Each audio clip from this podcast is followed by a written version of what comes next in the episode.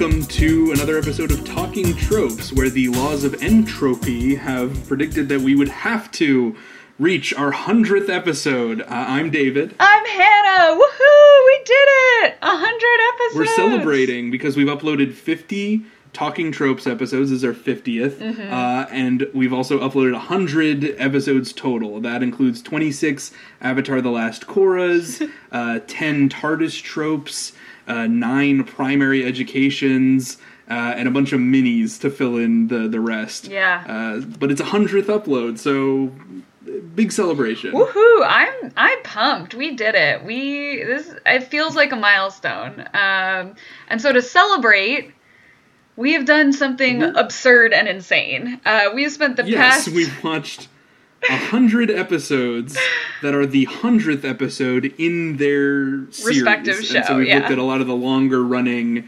network television shows. We've excluded kids shows and animated shows, daytime and, soaps. or not animated shows, uh, but animated shows for kids. Yeah. No daytime soaps, no um, you know, uh unscripted reality TV shows, just scripted Right. network comedies or dramas. Um, and we, we we hope to find some some patterns. We we found uh, we a few found a few. that we think are we interesting. did. um, yeah, it's it's been a wild ride, guys, and I cannot wait to let you in on a little bit of the madness. Um, though I will say, Yeah, I, I think of this as kind of like a spiritual sequel to the uh, the End Game episode, where all of our watching was just determined by which TV shows had the episode title Endgame, End Game. yeah. Uh, check that one out if you like this. Um, but but yeah, so we're gonna find the patterns ourselves. That this is going to be you know an exercise in constellation, Right. and, and making connections. Um, but uh, there is something you know unique about reaching hundred episodes for all these shows, which is hundred is considered the magic number for syndication. David, does that mean we can get syndicated on a major podcast network now? Can Well, can we? well, uh, we're already syndicated because web syndication through RSS feeds is actually really simple, and that's why you might be listening to this on Spotify or iTunes Castbox or anything. Anything. Uh, but uh, you know, we're originally on SoundCloud. If if you didn't know that, Shout out to SoundCloud. Um, but if there are any networks that want to pick us up, Looking at you, uh, Max Fun, Radio Lab, uh, you know, uh, right, we'll be tweeting at you Wondery. soon. Slate. Expect to hear from our Twitter. Yeah, yeah. Pick us up. We did Uh, it.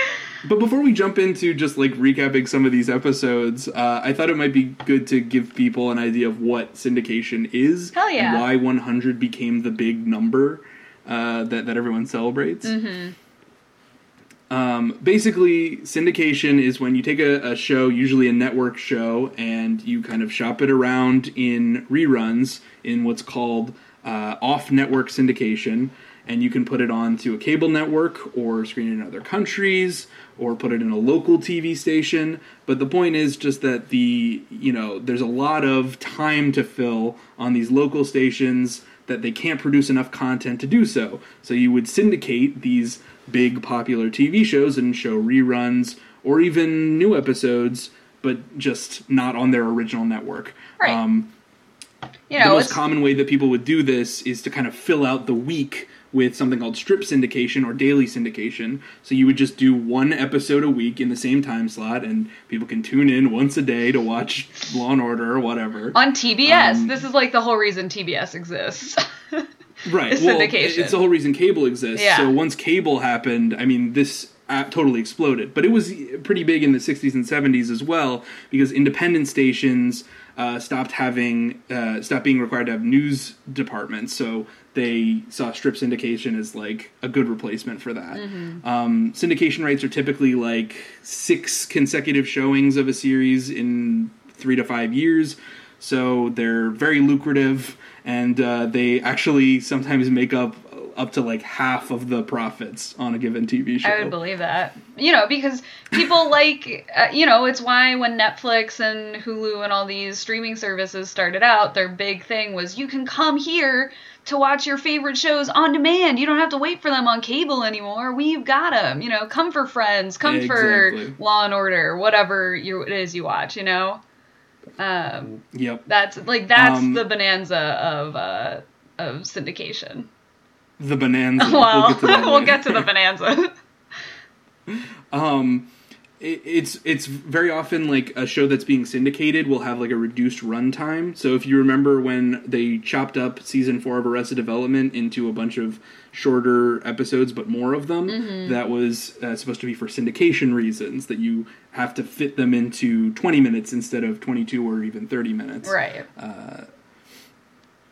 And uh, I, you know there's a lot of other types of deals that you can see but uh, the they usually center around you need a lot of episodes to make uh, to make a real profit but um, the in recent years the 100 episode milestone has kind of been lowered Yeah. so even shows with like 50 episodes are considered viable for uh, SVOD syndication which is like Netflix and Hulu and whatever Mm-hmm. that's streaming video on demand Ha- Did I read this right, or has the the sort of new average is like eighty eight episodes or so for like Yeah, network I mean, 88 was always like what you needed as like a minimum because that's you know uh, Mm-hmm. Basically four however many weeks with four episodes a week.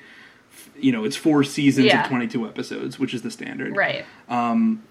So if you ever hear on a TV show somebody talking about like, "Hey, we're we've just hit hundred, Right. Why is that significant? It's because it's it's you get the cash, Yeah. you get the money, but it doesn't really matter anymore. Now it's just kind of a, a remnant. It's it's like a it's basically a participation trophy at this point. Like, woohoo, we made it to a hundred. We are already syndicated, Yeah. but we did it. You know, like we'll have a cake.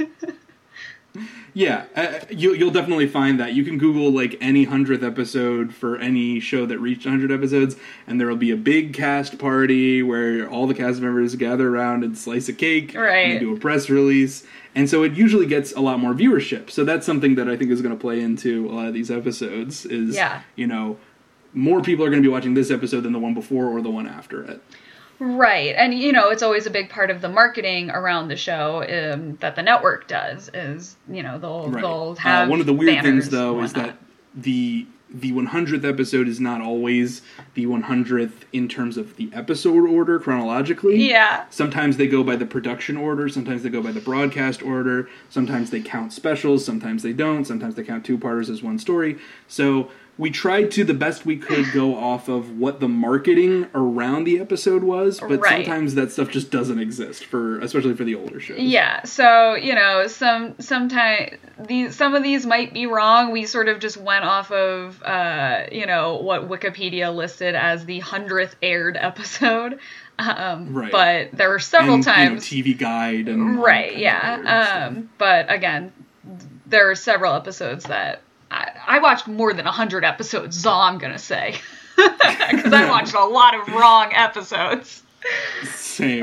Um, but uh, let, let's let's dive right in. Um, what were some categories that you saw appearing in these many episodes? Yeah, what were the so, most there's- common trends?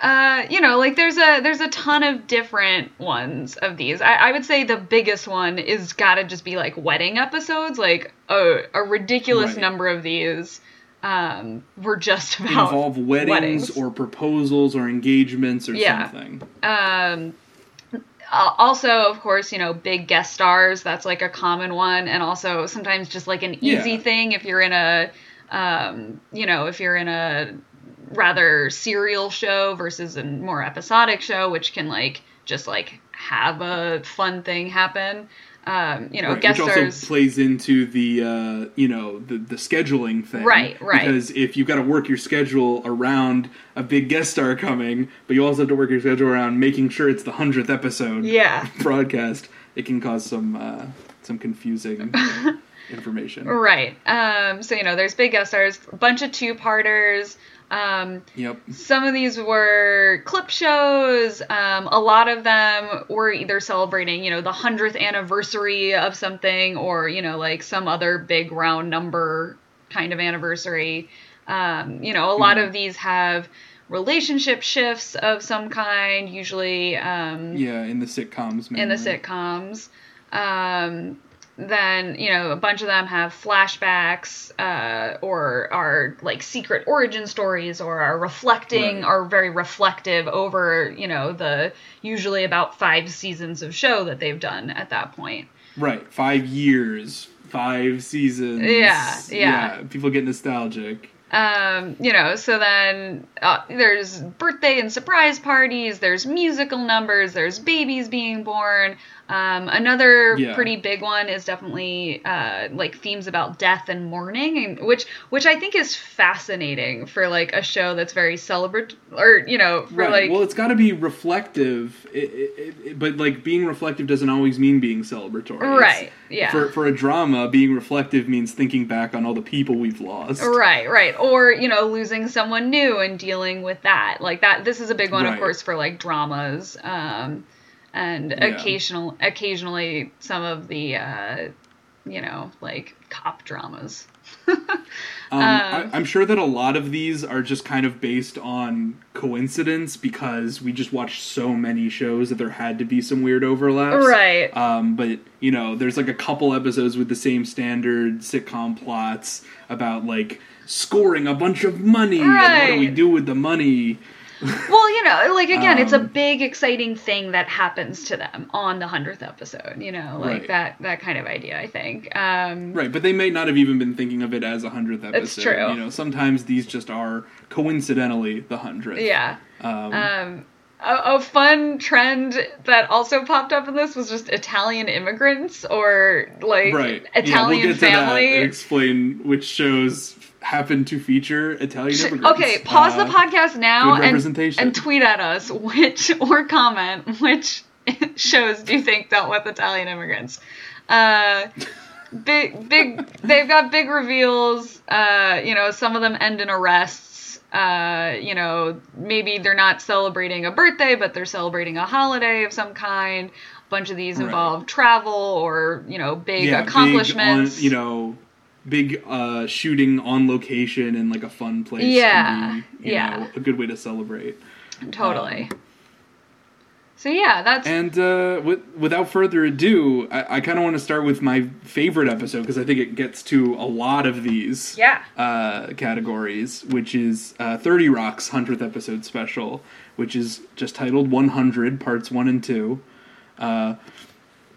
And basically, it's it's got clip show elements, which I mean, Thirty Rock often does kind of flashback clip show things, just as as a cutaway gag. But here, it's like the central thing because the cast of Thirty Rock is shooting their hundredth episode, so it's an anniversary, Right. uh, and they've decided, or th- there's a a massive gas leak that is making everybody nostalgic and and uh, a little bit uh, intoxicated. A pretty intoxicated. Yeah. So, you know, everyone's doing stupid stuff and their show's about to be canceled if it doesn't impress. Uh, Yeah, and if if Tracy doesn't, show get back up, in yeah. time because Tracy is worried about his reputation being too good after winning an Oscar that he can't go back to TV, and so then they go up to the roof of Thirty Rock and try to shoot Kenneth the Page with a gun To ruin So, his I mean, it's reputation pretty again. dramatic. Uh, there's a ton of guest stars in this one. Michael Keaton plays uh, uh, a janitor who's it's his last day before retirement. Uh, he dies, which is death. Um, there's a big relationship shift in that it's a Dennis episode, so uh, Liz's ex-boyfriend Dennis shows up to take advantage of her during this gas leak. right. Because she Um, accidentally There's even the him. return of the blue guy Yeah. from the episode where Tracy does Conan. Rachel Dratch is back. Yeah, well, she's always back. I know, uh, she's back as the blue guy. the blue guy. So this is my favorite. It's my favorite show on this list. It's my favorite episode. I think it really feels like a hundredth episode special. Totally. Totally. Um, should we should we talk about some other shows that you know are either very self aware or you know the hundredth is somehow a part of the story? Yeah, I think that's the, the let's get those out of the way first Yeah. because they're the most clear. This is what a hundredth episode is. Right, right. Uh, well, actually, before we do that, I just want to make note of I. I wanted to keep track of a few things as we were sort of going through all of these, um, and I was trying to figure out. You know, you would think that the hundredth episode is generally a pretty big deal, so that a lot of them would have like the hun- hundred or hundredth or something like that in the uh, title. Only 13 out of 100 did. Like, that's a wildly low number compared to what I was expecting. Thirteen percent. I mean, like that doesn't mean that n- that none of the other episodes were aware or self-aware of them being right, the hundredth. right. But all of these were hundred percent sure that they are the hundredth episode. is the good thing. Yes, uh, we- as opposed to some of the other ones where we're a little. A little not sure, yeah. Um, but yeah, let's let's talk about the ones where 100th is part of the story. So the, here's one monk is the episode is titled Mr. Monk's hundredth case. There you go. And it's his hundredth case, so he's celebrating. He went on a talk show, um, which is hosted by Eric McCormack. You know, Will from Will and Grace. Mm-hmm. So guest Cool. star, guest Uh, star. Wee, guest wee. star. And uh, yeah, so he has to resolve that case because he missed something. You know, it's a classic right. "I missed something" episode. and you know it, it, yeah. Um, then there's And Chicago. then at the end of the episode, Oh, yeah, um, it, it's they say like, "Oh, you solved your hundred and first case technically because so now that you was a can't different case." retire. Yeah, because he's monk and he loves big round numbers. Yep, yep. Wah. Um, I've never, I've like never watched Monk before. That's true for a lot of these shows. I love. I've just never watched these Who before. doesn't like monk? I, your your family is a big Monk family. Your family of We're- monks. We're monkeys. or whatever you Um, call it, fans of monk. uh, another one is Chicago Fire, another show that I have never watched before. Um, this one, Right, it's another Dick Wolf project. Yeah. Um this uh what you call it? It's it's, It's just about firemen, Yeah, it's about firemen. firefighters. They do fireman stuff. One of them is like weird uh, about his life. Uh so he's kind of reflective, but also the like B plot of the episode somehow feels like it should have been like the A plot or something where they own this bar that's turning a 100 and so it's failing Right. and they, you know, gotta get and it. it's, a, it's an Al Capone bar. Uh, At the know, end, if- yeah. For anybody who's lived in Chicago, every single bar in the city claims to be an Al Capone bar. um, it's it's ridiculous. Uh, I don't think any of them actually had Al Capone in them. It's just something you say to get people to come. Right. But apparently, they managed to get themselves on the tour. There you go, the official Al Al Capone, Capone tour. tours, it which was- are real and are because it was published in the newspaper in the arts and leisure section, so it's a, it's official Right. then that it's real. Um, the the middle, it's the like hundredth anniversary of the town being there. Um, Right, yeah. The the middle on on ABC, uh, it, you might know is It's a the family least sitcom. premise having show. It's literally the show about nothing, even more so I think than take that, Seinfeld. than Seinfeld. Um, but yeah, uh, this is their town's hundredth anniversary festival, and so there's a subplot about picking a slogan for the town. and Right. There's uh, being in the parade float. So yeah, hundredth. Yeah. They're celebrating. They're celebrating. and then it's also kind of a reflective episode, right? Yeah, because it's about how they were originally trying to get to Chicago or Chicago. leave to go Because to they got to go see that Al Capone bar. yeah. Um, but, you know, they end up staying where they are because of a supposedly lost gas cap, but then you find out it's not. And so, you know, it's just like they're very reflective and thankful that this is where they made their home. And despite all its to grow flaws, up in Middle America. we love it, you is know. the, like, is the dream. yeah. Um, Frasier's storyline, it's celebrating his thousandth, thousandth, excuse me. Um, right. Because obviously, if he's he's if he's recording a daily episode, Right. like a like every day of the week, Yeah. they're gonna have way more than hundred episodes by the time Yeah. you reach the hundredth episode of Yeah. Frasier. Yeah, so they're Um, like, let's so just call it a 1,000? thousand. Why not? Um, Yeah. Yeah, so they celebrate Um, that. It's all about him being really stuck up about it. Yeah. This is Frasier. It's Frasier. He wants a big celebration. and. Niles is really jealous. Yeah, and they just aren't able to get to the celebration for him. But then when he finally gets there, he's such a good guy that he sits and listens to the cab driver tell him about his like story. His divorce. Yeah. Well, it's it's not that he's such a good person, but it's he's learned something about about being humble. Niles. Um, I can't do a good Kelsey Grammer, but uh,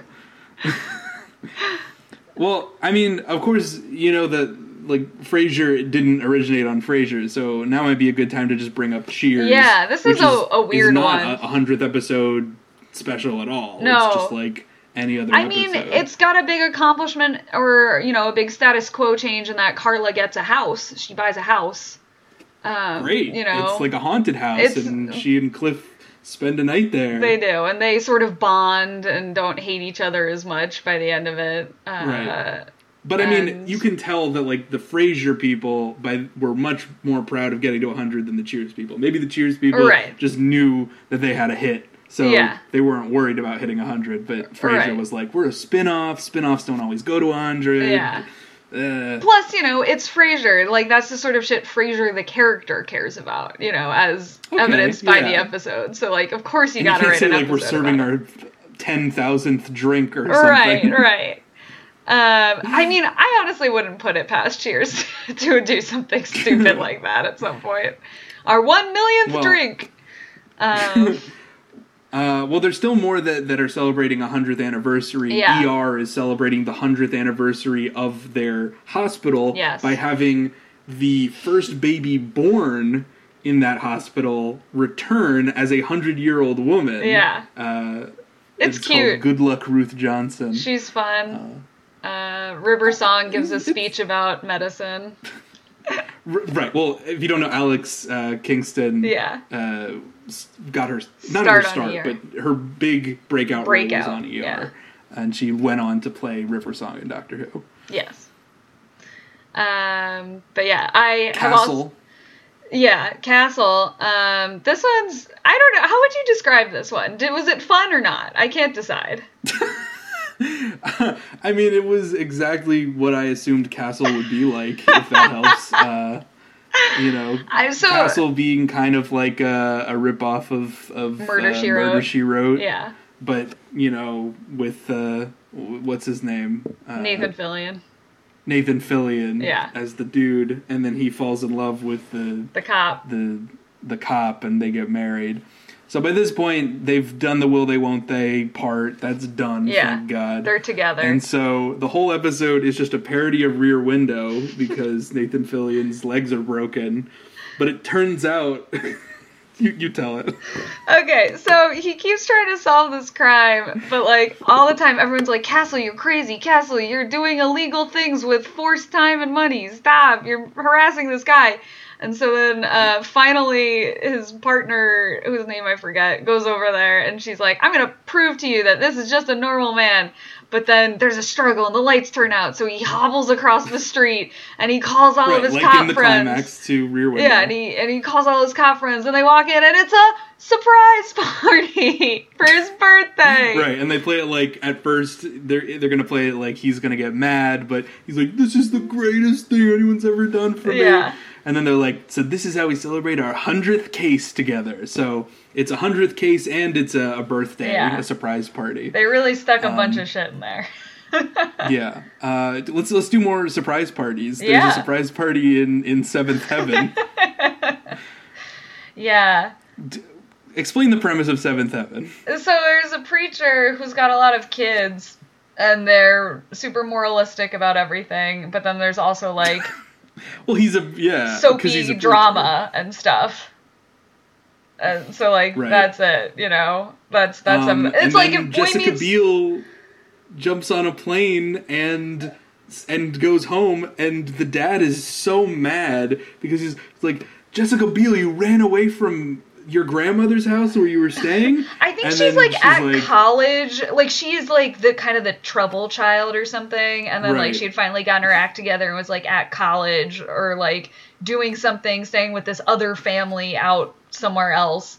Um and she he finds out that she's coming home and meanwhile everyone else is like running around and like figuring out how easy or hard it is to be their dad mostly it's so hard but then one girl is like i'll get to that um so basically he he thinks it's like her ex-boyfriend or this dude they're fostering in the house um Yeah, he threatens to punch the guy Yeah. He's like, "You're trying to steal my daughter away from me," like- but it turns out, no, she was just coming home because it's his birthday, and he forgot, Forgot. that it was his birthday. Oh, because he's just so selfless. God. Um, and then basically, they not only the family throws him a surprise party, but then there's like a church wide. The whole church comes, and they, he like goes around and just shakes everyone's hand and like pats women the on the band head. plays the theme song. Oh my god, the band plays the theme song. It's wild.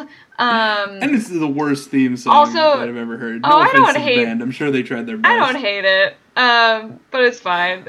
Uh, what do we call it? But the one daughter who's still in the house, she's like, Dad, I've decided what I want to do with my life. I want to be a preacher, just like you. Because she like helps, uh, like mom, like talk to her son about wanting, like blaming herself for their husband's suicide or something. Like it's all very convoluted and strange. Right. Well, it's you know it's standard like soap opera, Yeah. drama, you know schmaltzy stuff. Yeah. But like the the the main point of why it's on this list is because it's titled 100 and it's you know it's a big surprise birthday party where they play the theme song. Yeah. Uh, it's great. So it's very self aware. Right. Um, Um, one more surprise party. Uh, the Jeffersons, uh, you know, famous spin off of All in the Family. Uh, and this Well- one's titled uh, Lu- Louise's Sister, and it's about, you know, uh, Mrs. Jefferson, her her long lost sister shows up at a surprise party, and there's drama. yeah, it's not even a surprise birthday party, though. I think it's just a surprise party uh, for the sister, but they try to disguise it as, like, the maid's birthday. Um, Oh, uh, or as her anniversary of working for them or something. Yeah, but, yeah. Uh, whatever. It's a it's a surprise. it's a surprise party, yeah. Um, what's interesting, though, is we have this, which is Louise's birthday, uh, uh, and we have. Louise's sister or is the name of Louise's the sister, episode. sorry. And Malcolm in the Middle has Lois's sister as its hundredth episode, Right. and it's kind And of just like season five, episode thirteen. it's just like what are the these two shows chances? separated by decades And content like very different from and each other. Very much content. Um, though I will say I enjoyed The Jeffersons. I think of all the like old sitcoms, that one might have been uh, my favorite.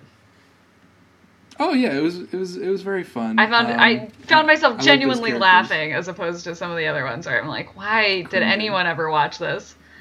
Um, Well, I really like Malcolm in the Middle, I also like Malcolm And, in the uh, Middle. and uh, this one's great. It's got um, uh, a, a, another guest star. Uh, it's the uh, the the sister from uh, or sister in law from uh, Roseanne. Yes. and uh, she's playing Lois's sister, uh, who they don't really get along. They fight. They have sibling rivalry to the point to the point of ridiculousness because uh, she needs a kidney transplant or she's going to die, and she refuses to tell Lois that she is having this. This medical issue, Okay, because then Lois is gonna win, and she's gonna be this the savior. Right. She'll always again. just hold this kidney over her. Um, Right. I think that's a pretty, you know, high stakes premise for Yeah. hundredth episode. For sure.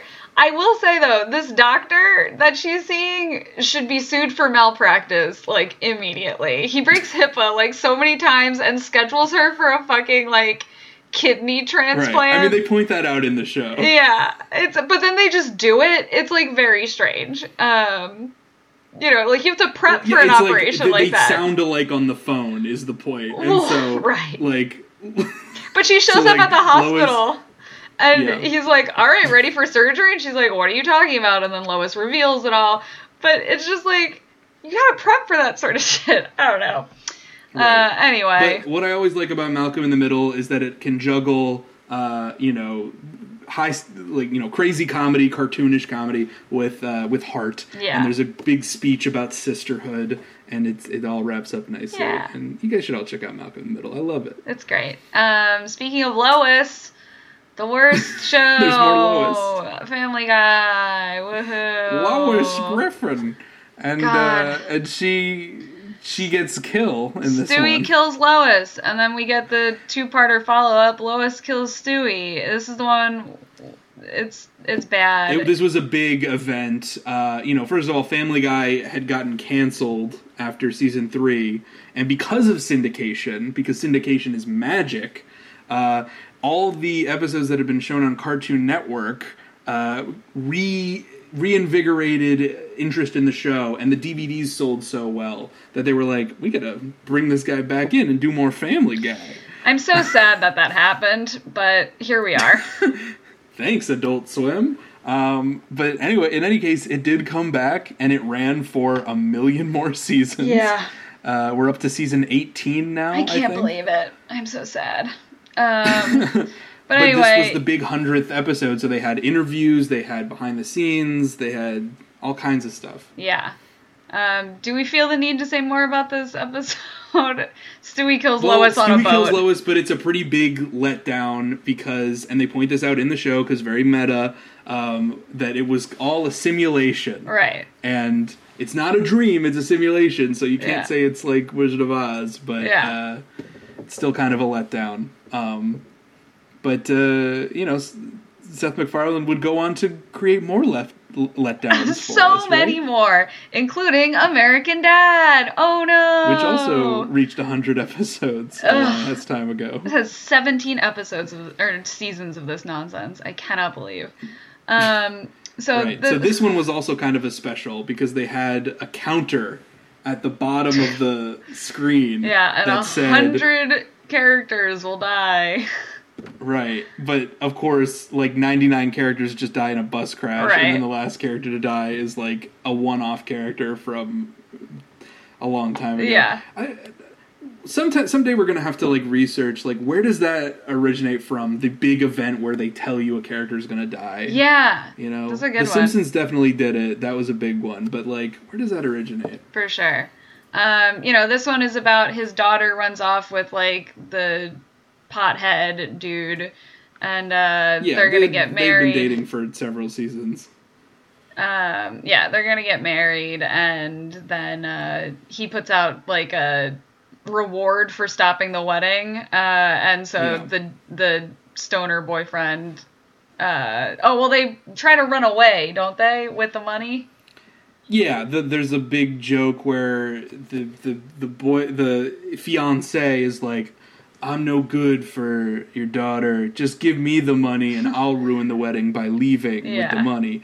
And then it turns out that was part of a Their a plan, trick, yeah. And they're both running away with the money and eloping. yeah um but yeah so there's a wedding in that one um which brings us to Oh, the yeah, like oh sorry The weddings. the, The wedding weddings. episodes. Yeah. The all of the wedding episodes. Let's kick it off with Gilmore Girls. Um, this Hell one, yeah. this is like the end of a big arc where uh, Lorelai, the mom, um, her parents are renewing their vows and have come back together Right. after some time being separated. Um, and you know, it's it's got a lot of relationship drama with Lorelai and Luke, and it's got a bunch of relationship Gilmore Girls. drama with Rory and um, Logan and all that, and so. And a bunch of jokes about you know high class culture you know fancy people at parties and poor people who are also invited to the parties now because the gilmore girls they're inviting people to weddings now. Uh, yeah, um, yeah. So you know, this one again, lots of big relationship shifts, drunk dads, uh, Yeah, reconciling and it's just a good encapsulation of the show as a whole so For sure. like a perfect celebration for a hundred for sure. Um, then we've got Um, One Tree Hill, which is incomprehensible if you've not watched the show before, as I haven't. Right. I mean, it's a it's one of these soap opera type things, Yeah. but this is the big the big wedding one, just titled Hundred. Yep. Uh, where two characters are getting married, but they're not sure because they're in love with other people, and there's a bunch Okay, of flashbacks. it's the, it's the dumbest to- thing because they're like, you cannot. I can't marry you because you wrote this story about your old girlfriend. He's like, I didn't Right. though. It's the classic. It's- It's, the classic. I'm a writer, so my soul is in the book. Right, and so when she's somebody like- reads the book, they just start crying. Right. And, and she's like, "What are you talking about? This is clearly you're in love with the your ex-girlfriend." He's like, "But I'm not. She's not." the comet in the book Yeah, and the then so, like, the comet. She leaves him, and it's super weird. And you know, this one has one of the like imagine standing up at the wedding, wedding and objecting uh, sort of tropes. Um, but Oh you yeah, know, it's it imaginary. it was all in her Yeah. imagination that she stood up and said, "You can't marry her because you fixed my car and you fixed my heart." um, and then the dad who murdered the uncle comes back, and he. It seems like he had kidnapped uh, the one of the brother's sons. Um, but uh, it turns out that it was a totally different character who kidnapped him, and the dad was actually saving him. And it ends on a cliffhanger of just this murderer walking into the house and being like, "Hey, guy." oh my gosh. Um, Um, Yeah, it's very, it's so weird. Uh, then we've Yeah. got Jane the Virgin, and we we included this one because it's one of the uh, I think kind of rare only shows that ends on a hundred. Yeah, it ex- ends. Its final episode of its fifth season is the 100th episode, and they actually went so far to make sure that that happened because they just did a cast like interview, uh, like retrospective episode right before this. Um, so they're like, no, we got to end on chapter 100. Um, and you know, this is of course the big resolution with uh, Jane. I won't spoil it. Marrying the guy. Um, the guy. the guy. You don't know But which but guy. she does it because all telenovelas end end. with a wedding. You know, very self-aware of you know the tropes that it's working with, um, and Right. you know, and of course, everything goes wrong with the wedding, but it's perfect. Right, At the same time. yeah, and- exactly. And you know, it's uh, we get a big reveal of who the narrator has been this whole time. Um, you know, we get a uh, like all the characters get nice little conclusions to their arcs and stories, and you know, it's it's very nice. Um, then we've got Grey's Yep. Anatomy. Um, and this is the Uh, one where which also has a wedding, but it's a weird s- t- twist surprise It's wedding. so Grey's Anatomy. It truly is. This is like season five of the show, so like I think I had Do you guys stopped remember this episode? It's called "What a Difference a Day Makes." It's so guys this one's narrated not by Meredith Grey, but by Izzie, played by Katherine Heigl. Um, Right. and uh, you're- she's been planning uh, Meredith's wedding, but now she's dying again from cancer. So they give her the wedding as a surprise. And Right. Meredith and McDreamy are like, "We'll get married in secret sometime. We're we that's too much fuss for us. Yuck." Um, and uh, yeah, that's that's basically the episode. That's the episode. There's some Um, hallucinations Will due to and cancer. Sorry. Right, cancer, hallucinations, Yeah. cancer. Will and Grace is another big wedding episode called "Marry Me a Little, Marry Me a Little More." Yeah. because Will, uh, or sorry, Grace gets married to her like new boyfriend who has like just been introduced on the show Yeah. on national television because Katie Couric, guest star, tells them to. Yep. Um, it's it's very weird, and then you know, at first, uh, Will is like very upset that he didn't um He didn't get to go to the wedding. he didn't get to go to the wedding because at the time, gay marriage was not like possible. Um, you know, so it, it was still. That's not why he wasn't invited to the wedding. It was because it was impromptu. no, on- that's not why he TV. wasn't. No, he he dream, he was so hurt about her wedding because he couldn't have his Oh. own because gay marriage was not yeah. yet legal. Because right, because Grace's wedding is supposed to be his day too. Yeah. To, to Yeah. Um, Um, so then they just have another wedding, but Yeah. then that one gets called off because of a runaway bride. And so then they have a third wedding. Uh, yeah, it's it's Most weddings wild. per two-parter. Truly. Um, also of note, Katie Couric somehow made two guest star appearances. Like, I don't think any of the other guest stars are on this list more than once. Uh, but Katie Couric just racking them up. Um, she was also on the hundredth episode of Murphy Brown, which was uh, Murphy's big um, baby shower, and so we just get like a ton of famous female news anchors uh, from the time. Kind of coming on as guest stars and giving her presents and whatnot. Um, you know, celebration, hooray. celebration and also the troubles of of being uh, a single mother, having it all. Right. A, you know, a single classic. right. uh, Like a single mother and a working mother. Um, so Right. yeah. Then uh, in the proposal category, we've got MASH. Um, Right. Uh, the episode Margaret's engagement. She gets engaged and then gets sexually harassed. yeah, it's not fun. Um, Because she's engaged. Yeah. And a guy terrible, is crazy. Terrible things ensue. Yeah. Um, then uh, the Donna Reed show. Sort of classic, you know, uh, fifty late fifties sitcom. Yeah. Uh, you know, just about a family. Yeah, she um, her her aunt in law. Yeah, her her husband's aunt comes to town and she's like, "Oh, reminiscing," and then uh, she I left town because I, I was fell out love with an scorned. old flame. He wouldn't take me to the dance. so, Right. uh, you know, she falls in love with this guy who turns out to be the guy who's blocking the building of a new children's clinic for the hospital that the dad works at. Uh, but then it's a happy ending. They're able to build the clinic, and uh, you know they they fall in love and, and they propose. rekindle their lost love Yes. from when they were young by re-exchanging their engagement earrings. Yeah. Uh, and the episode's called Aunt Belle's earrings. And so, just having a random aunt character that we've never seen before come in and get engaged and get married, like. All right, I'll take it for a hundredth episode. but but the strange thing is that our next show on this list did almost the exact same plot. Right. The Andy Griffith Show. Yeah, also a classic, uh, you know, like '60s uh, family show. Um, there's Yeah, like a a local, Aunt Bee gets declared for. yeah.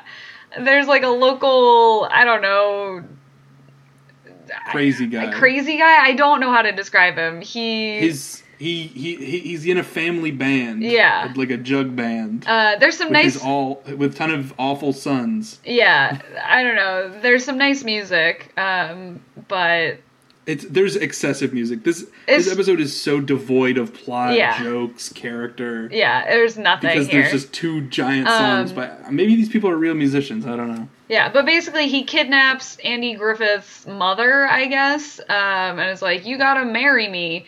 And she, to get out of it, she basically nags him to death and tricks him into going, "Yuck! I don't want this lady. Get her out of here." And then she's like, "I'm free," and it's very weird.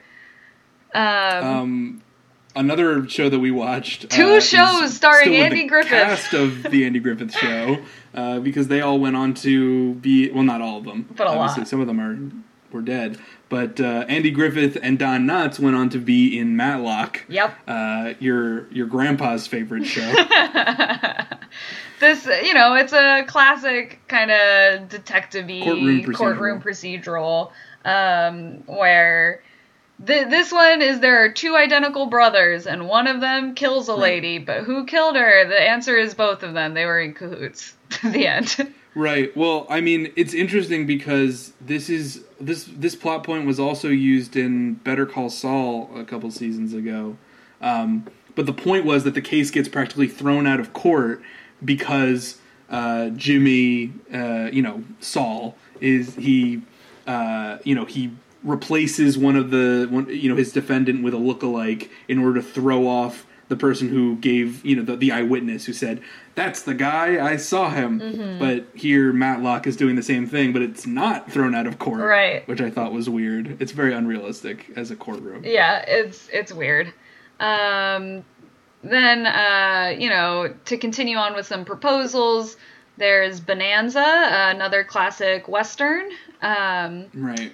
this one is about sort of like a, a miracle healer who is gonna heal one of the characters, uh, Yeah, this girl. sick lady. and Who- who's rich and so you know Yeah. they think they're just trying to steal her riches which they are at first but then he genuinely loves her um, Right. and genuinely wants it's to kind heal of like her I don't know if any of you have seen the movie. It's like a classic movie, The Night of the Hunter. Uh, i haven't seen has it Has kind of a similar plot, except for it turns out the guy is a fake preacher and is a murderer and just starts killing people.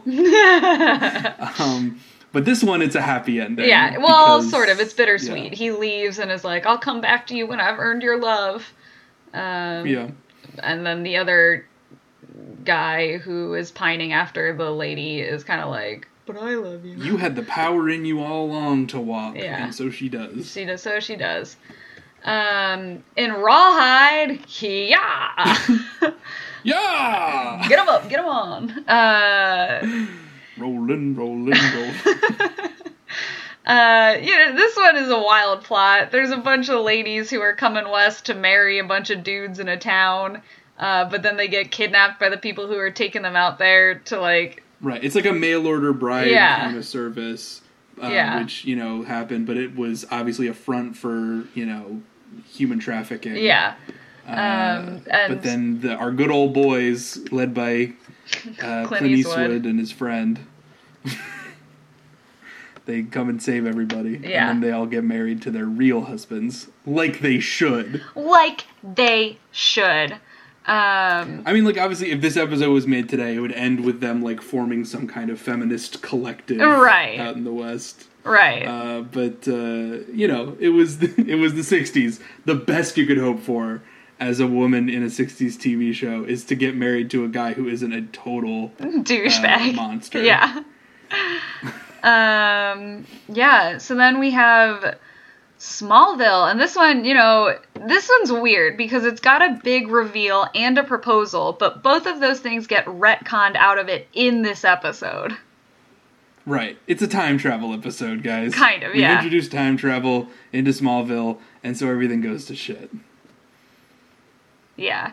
Um, basically, so his his the girlfriend he just proposed to after revealing his secret dies in like a car crash, um, and so he tries to go back in time, but he the car crash almost happens anyway, um, and then Right. he He's not very good at this whole time travel thing. no he's very bad at it, and then his dad dies instead because the universe Right. demands So justice that's or permanent. something. His dad being dead. Yeah, right after he wins later on in the show. right after he wins a Senate position. Oh darn. Um. anyway, Boy Meets World. It's a Christmas episode with promise rings, and it's about learning to deal with your partner's weirdness. But I hate this resolution Right. because they don't actually talk about dealing with each other's weirdness and blending the traditions. They're just like, "I love you anyway." No, they they they kind of address it. I don't know. I, Eh, Not enough. It's fine. watch for yourself and decide. The point is, this definitely plays into if you go back to our, our Christmas special episode where we talked about every Christmas special episode is just based on a Christmas carol. Yeah. Um, this one is as well. There's literally a Christmas carol interlude about, uh, you know, about the boy seeing the future and being like, "Oh no, this is what will happen if I don't Corey. be friends." Oh, Corey. Corey, if I don't, if I don't listen to my my future wife. Yeah. Anyway, which is again a dumb moral. You should talk to your partner and not like and be willing to compromise uh, on both sides. Anyway, uh, Modern Family. Um, this one sort of loosely fits in. Uh, Cam's sister. Yeah, the, Cam's sister gets proposed to, and there's drama that Yeah. ensues. Yeah. because Cam is sensitive. Yeah, this is this one did not feel particularly 100y. It just sort of felt like No. uh, an episode that happened to be the hundredth for Modern Family. Uh, it happens. It happens. Um, and then we've got Jag. Hey, you guys ever heard about Jag? Heard of it? well, I'm sure you guys have heard of NCIS, and the showrunner and creator of NCIS uh, had produced another show before that, Jag, which had all the same character archetypes, like a you know kind of you know a cool a, a cool navy guy and like a a girl Navy guy and like a dorky Navy guy and then like an older Navy guy who's like in charge. All the same characters, uh, but these guys are more judges. They're, Right. Uh, what does JAG stand for? I should find out. Stands for something. JAG? JAG? Well, of course, it stands for uh, Judge Advocate General. Um, There you go. So, unlike NCIS, which is about the detectives involved with Navy crimes, JAG is about the judges of Navy crimes. There you go. So, in this episode, Boomerang, they go to Australia. It's a big budget travel episode to celebrate a hundred. Give the cast and crew Right. a vacation while they work. But the reason we're including it here is because it's also a proposal episode. Yeah. One of the Aussies gets the hots for the girl Jag. The girl That's tag. what I call her. Um, and she also goes topless on the topless beach, and it's very whoa. But they don't show it because 'cause it's whoa. TV. And then it turns out she was never actually topless. She just had a book over her chest. Womp womp. That's the big twist in this one. C- cool. Um, but yeah, she gets proposed to, and it's left hanging whether she will one day return to Australia. uh, Um, I don't know what happened to that. I haven't watched the rest of Jag, Nope. but I do know that in one episode they have a sort of backdoor pilot, and that's where NCIS was born. the horror, the monster. We did watch the hundredth episode of NCIS. Do We you want to did. talk about it? Um, this one's insane. They go on a ship. It's like a ghost ship or something, The ghost ship. but it's just Russians, and it's Right. like nuclear It's a bombs, Scooby Doo not mystery where it turns out they were just trying to scare them off the boat to protect their pirates' gold. Yeah, but it's the Russians. It's and the gold Right. is a bomb. And it's a nuclear bomb instead of pirates' Yeah. gold. Um, and then they get off the.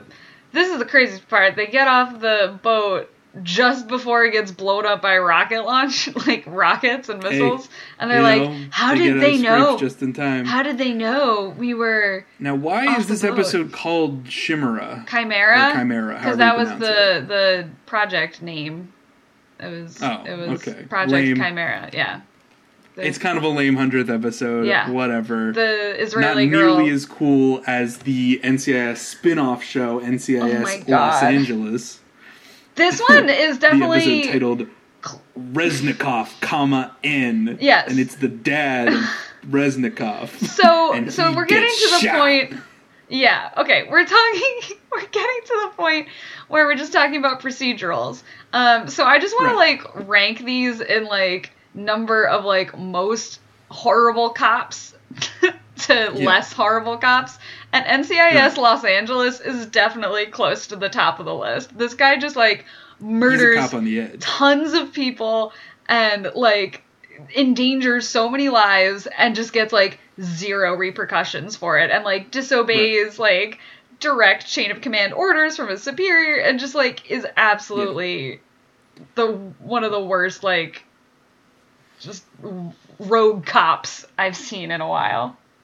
Just for comparison, the Jags do get in a punch fight with some other judges. So Yeah. I don't know if that makes them worse. Probably not. No. But they do get into random punching fights, like at the courthouse with Australian judges over petty shit. Um, yeah. Then we've got Anything else to say about NCIS LA uh, it's it's bad. It's just or NASISLA as I call it? Um, next up, we've got Criminal Minds in our procedural rundown. How do they rank? This one's called as- 100. This one's not great either. misconduct. This one's about a, a serial killer who's targeting his family, right? The Reaper. This is God, it's so bad. And you know, so this is a big conclusion to that arc because they finally catch him, but not before he kills his wife while his child hides in a drawer somewhere. Oof. It's like this Yeah, this one in particular is just like God, TV hates women because they give her like this emotional speech on the phone to him before she gets shot in the head, where she's like, "You're the best and I love you," not like "fuck you for putting me in this situation." like, yeah, it's interesting. She gets fridged, but it's the kid who's he's not in a fridge. He's in like a, a drawer. He gets shoved in a drawer, but he shoves himself in a drawer. drawer. So All right. Well, but, but she gets fridged basically. She does. Uh, but but this one it's all about how this cop is a cop on the edge uh, and how you know it's it's done like a framed narrative where he's all of his uh, teammates are being interviewed about what went wrong here. Why is there a woman dead? Right. Um, but then at the end, she's the like, wife of a cop, no less. right. But then she's like, you did. The investigator's like, you did nothing wrong. You did everything you could, and have fun with your son. Bye. Have like, fun. Bye. It's it's just ugh, it's not great. Um, CSI crime Uh, scene investigators, CSI. just like major trigger warning warning for just horrible, horrible transphobia, Transphobia. and like violence against trans. I mean, trans it's a very 2006 kind of mindset. like you can tell they're trying, but they truly have no fucking idea what they're talking about. Well, they treat it like I don't know. It's like imagine that you did a CSI episode about like a BDSM cult or something, where Right. somebody died, and they'd be like talking about like, oh, so you're telling me these guys like getting hit? So I better not punish. uh, Maybe I can punish them by not punishing them. Am I right? Right. Like, there's a lot of like just jokey puns about trans people. Where Yeah. they're like, I got the. I got the patient's blood. Is it male blood or female blood? But it like that's but that's not even like considered a joke. That's like the literal science they use. way, I. I don't know. They use that as like a but this blood was male. Da-da-da. There's it's like, a one joke where it's like, you know, I think of human beings like oysters, you know? Some some of them can just switch genders, all right? And it's like that's not what being transgender means. That's not what human biology is. Right. Please stop making jokes. Like, no, no, I feel hey, like- it's all oysters to me, ladies. Yeah, yeah. Well, the the worst part about this to me is that they somehow managed to make the death of a trans woman the fault of another trans woman. And I'm just like It- a, a, specifically a trans woman who is a fake trans surgeon. Yeah. Back alley surgeon. yeah. I, I- it's all terrible. There's nothing good about it. Uh, the, like I don't know. It's one thing also that like every person trans represented is a trans woman who works in like a strip club or you know or is a sex worker or something. Right. Uh, and then like every and, and like so many of them die. Yeah. It's total barrier gaze. Like there's I don't know. There's nothing redeeming about. This Also, episode, they have the the the wife of uh from Grey's Anatomy who who got her own spin-off show, Private Practice. I forget the actress's name, but she plays one of the trans women, and it's like stop, Yeah. Right. stop it. Um, They did have mostly cis uh, women. Yeah, when they wanted a Trans trans woman to quote unquote pass, and it's bad. Um, CSI Miami, this is a shit show, but it's like an enjoyable shit show. Like every CSI part of it. is probably a good show. I'm, I'm willing to go out on a limb and say that it's probably good. Uh, no, it like it's not good. It's maybe enjoyable, but it's not good. That's what TV's for, Hannah. Okay. This is an episode about death pools. You know, like uh, celebrity Ugh. death pools. They're making a TV show about it um, soon they? with like Ken Jeong and some people. Oh my Uh, god. Anyway, like these, this is a real thing where people bet on when celebrities are going to die, uh, and they But can make big bucks with it. A celebrity dies in a in a pool. It's a death pool. Right. Get it? But then Get it? This is called Death Pool 100 because it turns out the people who are running the death pool on like an illegal gambling ship just off of the coast in international waters, run by a Right, Korean dude like, it's legal to do a death pool. here. um, and then they uh, are counterfeiting hundred dollar. They're counterfeiting the payouts basically. Um, Yeah, and making and these they're hundred dollar but bills. they're super bills. They're, They're super bills, David. they're super bills, but they're still not perfect. And somebody's like, some people think. No, this is at the some end. people think it's easy to make a This is at the very end, after they have finished solving all the cases where all of the bad people are people of color, um, right. including the guy who was robbed at the beginning of the episode. No, turns out he hired the people Yeah, to turns rob. out to it's nonsense. Um, Uh, but there's two. They're some all on the people think it's easy to make a hundred, but we know better. or someone says something like that, and then fucking what's his face puts on his glasses and go, "It's not easy Yeah. to make a hundred. And then like we get Yeah. the sting, and they play like like this dramatic music and then the horrible Miami uh CSI Miami like editing starts coming in and out where they just like zoom in on someone's face. It's CSI Miami might have been one of my favorites just for how literally insane I felt watching it. It's it. great. I think it might be a good show. I'm I'm I'm willing to check out other episodes in the future. Uh, CSI New York, not so much. not so This- much. Nothing going on. Here. Yeah, um, it's they solve it's there's a bunch of guys named Mac Taylor, including one of the cops, and they have to figure out what happened, and it's a guy seeking Right. revenge, um, and it's sad. Um, How many Mac Taylors are there in New York? There's six. Yeah, let's talk about the Who own copy. a car? Who live in this neighborhood? Like Yeah. it's all about narrowing down. Um, at least there was like these actual Google detective search work. places where you can just find out every person with a first and last name in a city? Where is that? That I sounds mean, not the, great. The DMV question mark like Oh, all right, maybe. or like yeah. you know IDs anyway. Uh, Blue Bloods, the most propaganda show of them all. Right, but we all know this. I mean, Blue Bloods was like written by a cop, by a former cop, and you know he he's a very successful showrunner, executive producer type because he brings authenticity to the game, uh, and he also brings Tom Selleck to the game. Yeah. and people like that, I guess. Yeah. I don't see the appeal of Blue Bloods, but I'm sure I'm sure that it fits some it's for people's people MO. who love cops, David. This one's about Banksy. Yeah, oh, sort of. It's weird. There's like two plots going on. There's a bank robbery done by a bunch of Marines, we find out. And he's like, okay, you gotta turn yourself in, but I'll go easy on you because you're Marines and don't do it again. Marines, and you were doing it because the government doesn't care about Marines. And I mean, there's a real problem with veterans hospitals being totally underfunded, and there being absolutely no help for like the PTSD and the Mm-hmm. uh, you know all the actual you know injuries sustained and the long term health problems. But they just kind of, you know, wrap it all up in like sometimes the government doesn't do what you want, but you still gotta follow the laws. Yeah. Even though it's a Um, victimless crime to rob a bank that's insured. Yeah. Um anyway, so there's that plot and then there's like a suspicious like package alert and they deploy the bomb squad and it turns out it's a Banksy art installa- installation um where it's like Right. And then there's a See- whole debate see about something? the First Amendment. see something make something baby. uh the, the, the First Amendment says art can be art, but it also says you can't sell, say fire in a crowded theater, so debate now. Yeah, And it's like, this is not what Banksy does. no. This also is not good commentary on he's Banksy. he's called Spanky in the show. Uh and they Right. catch him at the end.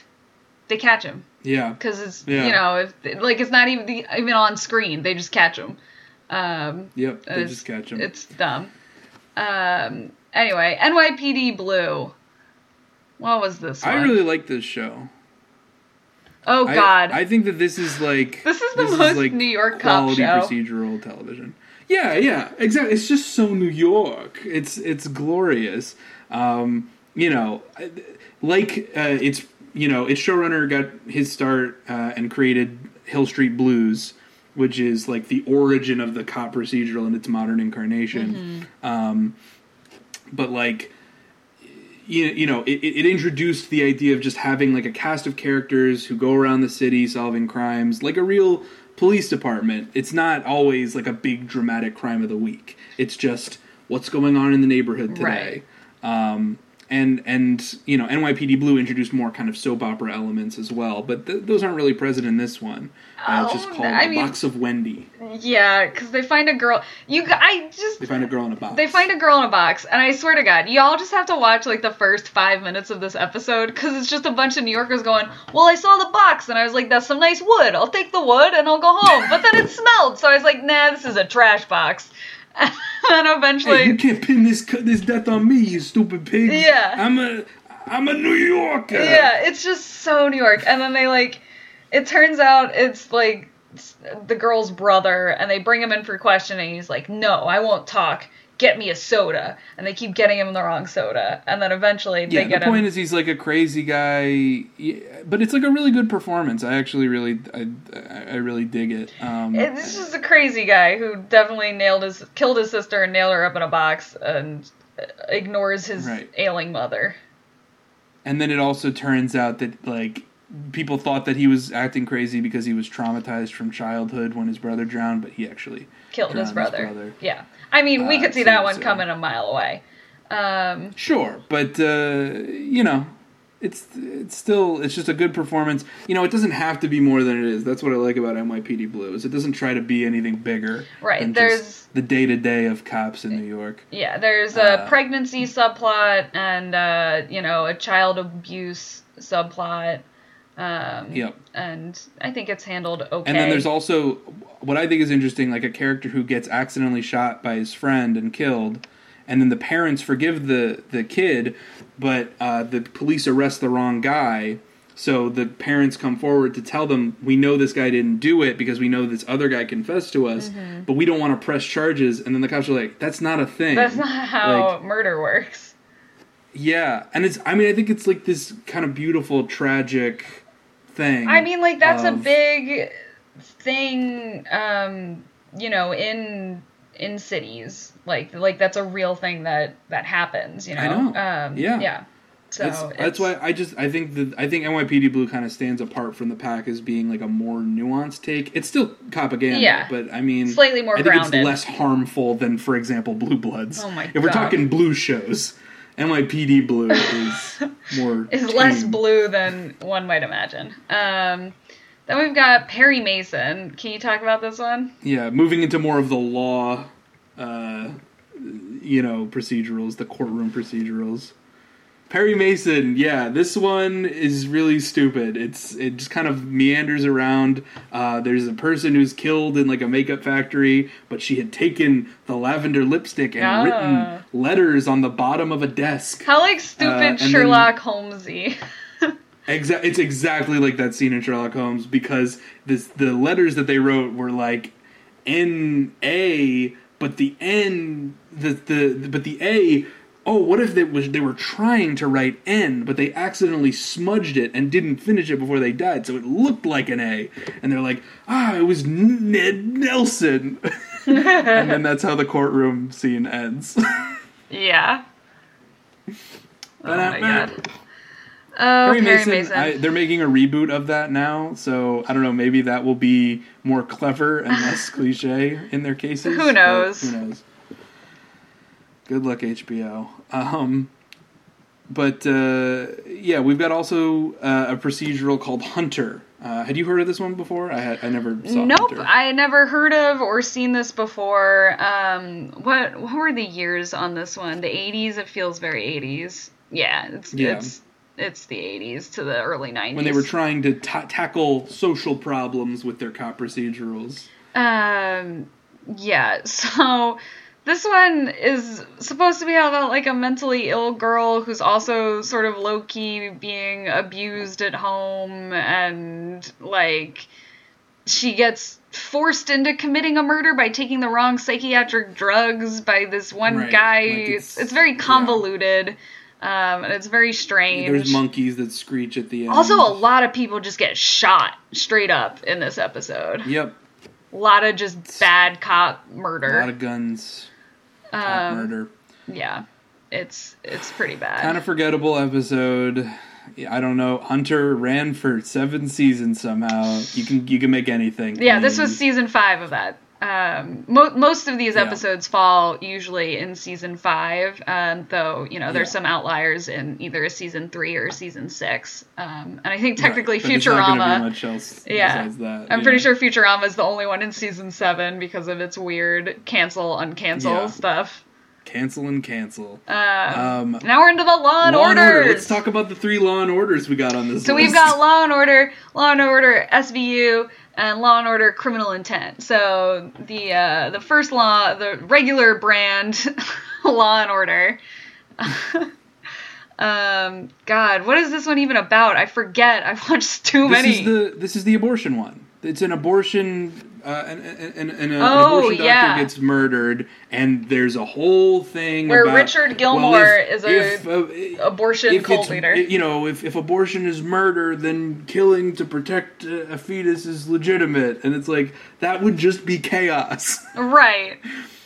So So I think this side, this episode gives way too much like credit to the other side of that argument. Yeah. Um, just for the sake of drama, Right, You know, right. Uh, and it turns out that it, it was a preacher who was like sending his his people out to do killings for him, and they get him on a technicality because like they say, "Oh, well, you're too much of a coward to kill yourself because you know that killing is wrong." wrong, no matter what." Right.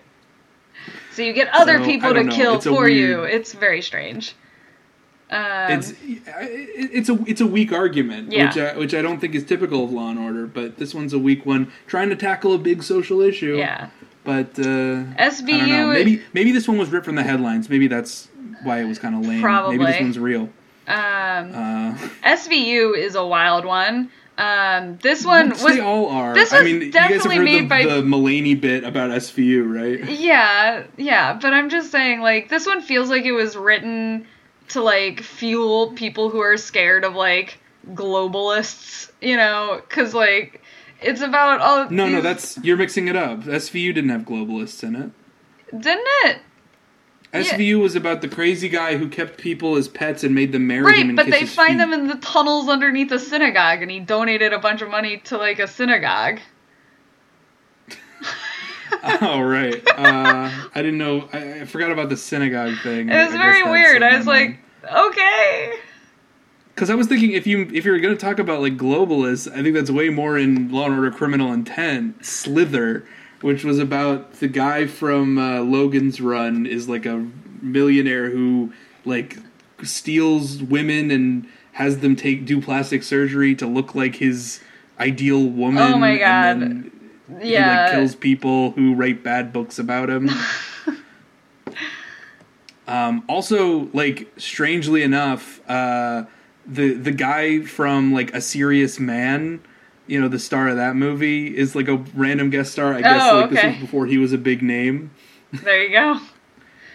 Right, Um, but yeah, this one, this one is you know a lot of backstory on uh, what's her face, the main lady in SVU, whose name I don't know.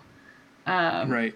I just think like the difference between Law and Order and Law and Order SVU is so palpable in these Yeah, two episodes. yeah. Because Law and Order is just like a very like, you know, we're gonna we're gonna talk about this topic and we're not gonna blink, all right? Yeah. And then Law and Order SVU is like. And the murderer is she in this room? Yes, it's that main character policewoman who was the person who found the body. And it's Right. like, did you kill her? No, No, I I didn't, didn't. kill her, but I was responsible for his death because because I turned away that girl with the unbelievable story. Right, and and my mother has a rape backstory, uh, but I Right. blamed her because she was drunk, and I can't keep doing that. And it's just like, oh my god. Right. It's so much more sensationalist and you know unrealistic and Yeah. then Law and Order Criminal Intent is like you know uh, um, what's his name Vincent D'Onofrio going in and just being like he speaks Mandarin but with a Korean accent. Right. so that means he went he lived at this prison. And so that means he's crazy. Not me I'm not crazy. He's crazy. Yeah, like it's, it's just a weird it's and he he solves the case by finding like a typewriter ribbon and then like circling Yeah. like words and letters on these like impossible to decipher boards and i'm like i just literally can't follow along with you how you are making these like supposed deductions like he's just that good of a detective. He's he's Vince. Like, none of it makes and I any love Vincent sense. D'Onofrio, but this is not a good character. No, him. this is Uh, the guy who, uh, in in our previous one of our previous episodes, uh, yells at a serial killer that he's not his dad. It's in your blood. right. And yet, and yet, I mean, they did almost 200 episodes. This was only Yeah. halfway through the show. Yeah. Um, SVU, of course, did 500 episodes. Oh yeah, it's still Order going. 500. Tw- on season twenty one, it's- and it's still Is going. it? Oh my god, crazy! It's crazy. Um, uh, also, just some like information about the syndication for these shows. I think it's interesting that Law and Order, because it's not like very serialized, it was actually considered like a bad candidate for uh, syndication, even though it has such a huge popular library. Right. It's just like each individual episode is too expensive, and there's too many of them to put on your streaming site. Right. So it's it's almost nowhere. It's Yeah. going to be on Peacock soon because NBC already has the rights to it. There you so go. they can do they can syndicate it within them their own, you know, thing. I, I hate the syndication sprawl of online media, but we can talk about that another time. Um, Hawaii Five O. This is the 2010 remake um, Right. with Daniel Dae Kim and that girl from Battlestar Galactica, whose name I forget. And everyone from Lost, every single one. Yeah. Hurley and uh, what's the guy, the bad guy who I don't know. whatever. Everybody from Lost is in this show for some reason. Yeah. Uh, but yeah, let's talk about this one because it's whack. It's this is I think the worst one when it comes to just bad cops being bad, Bad and cops being bad. and just horrible horrible people. Um, you know, it's it's got a this was incomprehensible to me. Like, and I think if you don't already know the show, right. it would Having probably not known the characters of the show. like no part of it makes sense. The ending is the only thing makes sense because they do sort of like a montage of everyone like remembering being like a police family together and like putting their arms around their shoulders. Well, the one cop, the one cop is is being drugged with sodium pentothal Or or, something, or like It's not- serum type thing. And he just keeps being drugged, so he's having these hallucinations about his past, and he can't like keep time straight. And he's remembering the time that his dad was shot in the back of the head four years ago, and he's remembering uh, the time where he first met his partner in Hawaii Five O. Um, and they went on this crazy spree where they, uh, you know, Shoot they a injured this man in the leg. Yeah, they have this this terrorist in the hospital, and they're interrogating him, and then the one guy who's a cop on the edge, and he wears a Hawaiian shirt because he's from Jersey, and he's like, "I'm gonna just shoot him in the knees because I was you in know there- Jersey." there's no laws, there's no laws." And so he just shoots him twice in the kneecap, and uh, he's screaming in pain. It's really hard to watch. Um, and so much of this like, show- I think I should get somebody. I'm gonna have, put you under arrest. But then the guy's like, "Don't you dare! Don't you want to find out why he killed your father?" And so then that's how they become friends. I guess is through a shared breaking of international law. Yeah, it's very weird. Um, apparently, they're never prosecuted for any of this. Um, and uh, again, cops keep being terrible. Um, Cops be cops. They continue Um, to do a- But then it also turns out that the bad guy is his secret adopted brother.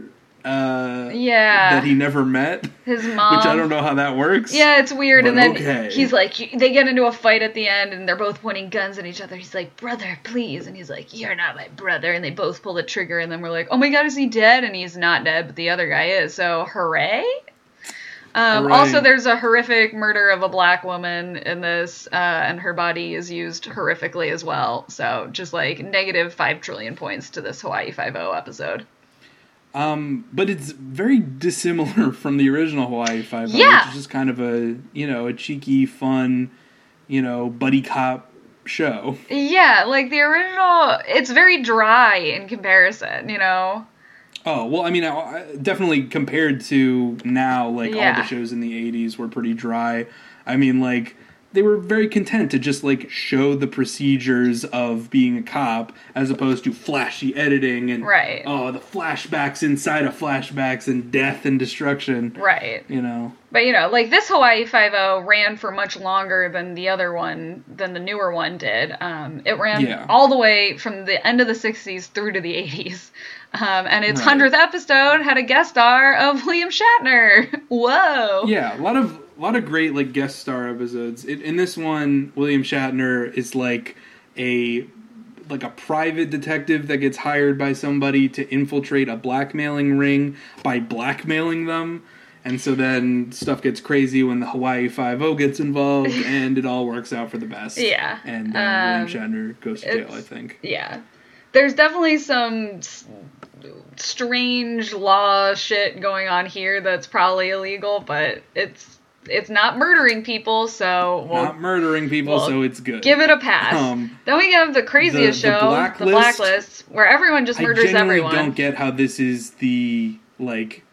I, I generally don't get how this is like the most popular show right now. Uh, Is It's it- not based on another property. Is it still the most popular show?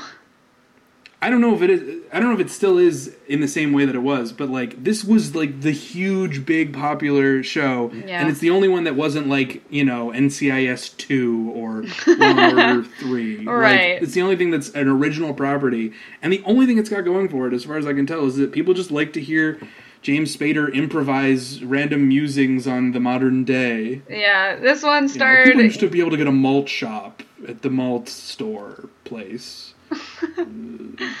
but now everything's the- iPhones. So it's so dumb.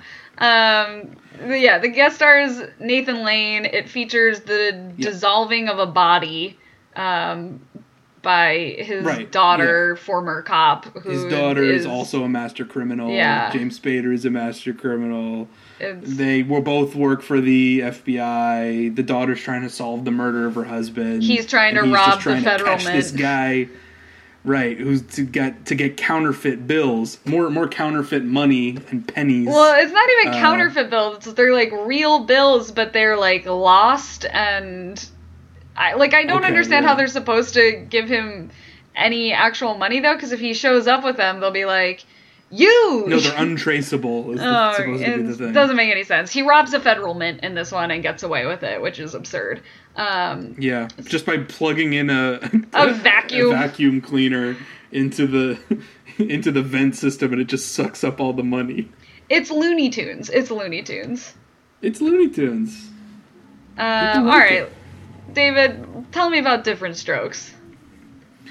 Different strokes. Uh, th- this one was, you know, another guest star, so I thought it would go well with the other guest star episodes. Uh, basically, um, uh, what's his name? Albert, uh, you know, J- J- Gary Coleman. Yeah. Uh, he, he he he's at school, and his teacher is Kareem Abdul-Jabbar. He's a substitute teacher, and they keep commenting on how tall he is because Kareem Abdul-Jabbar is very tall.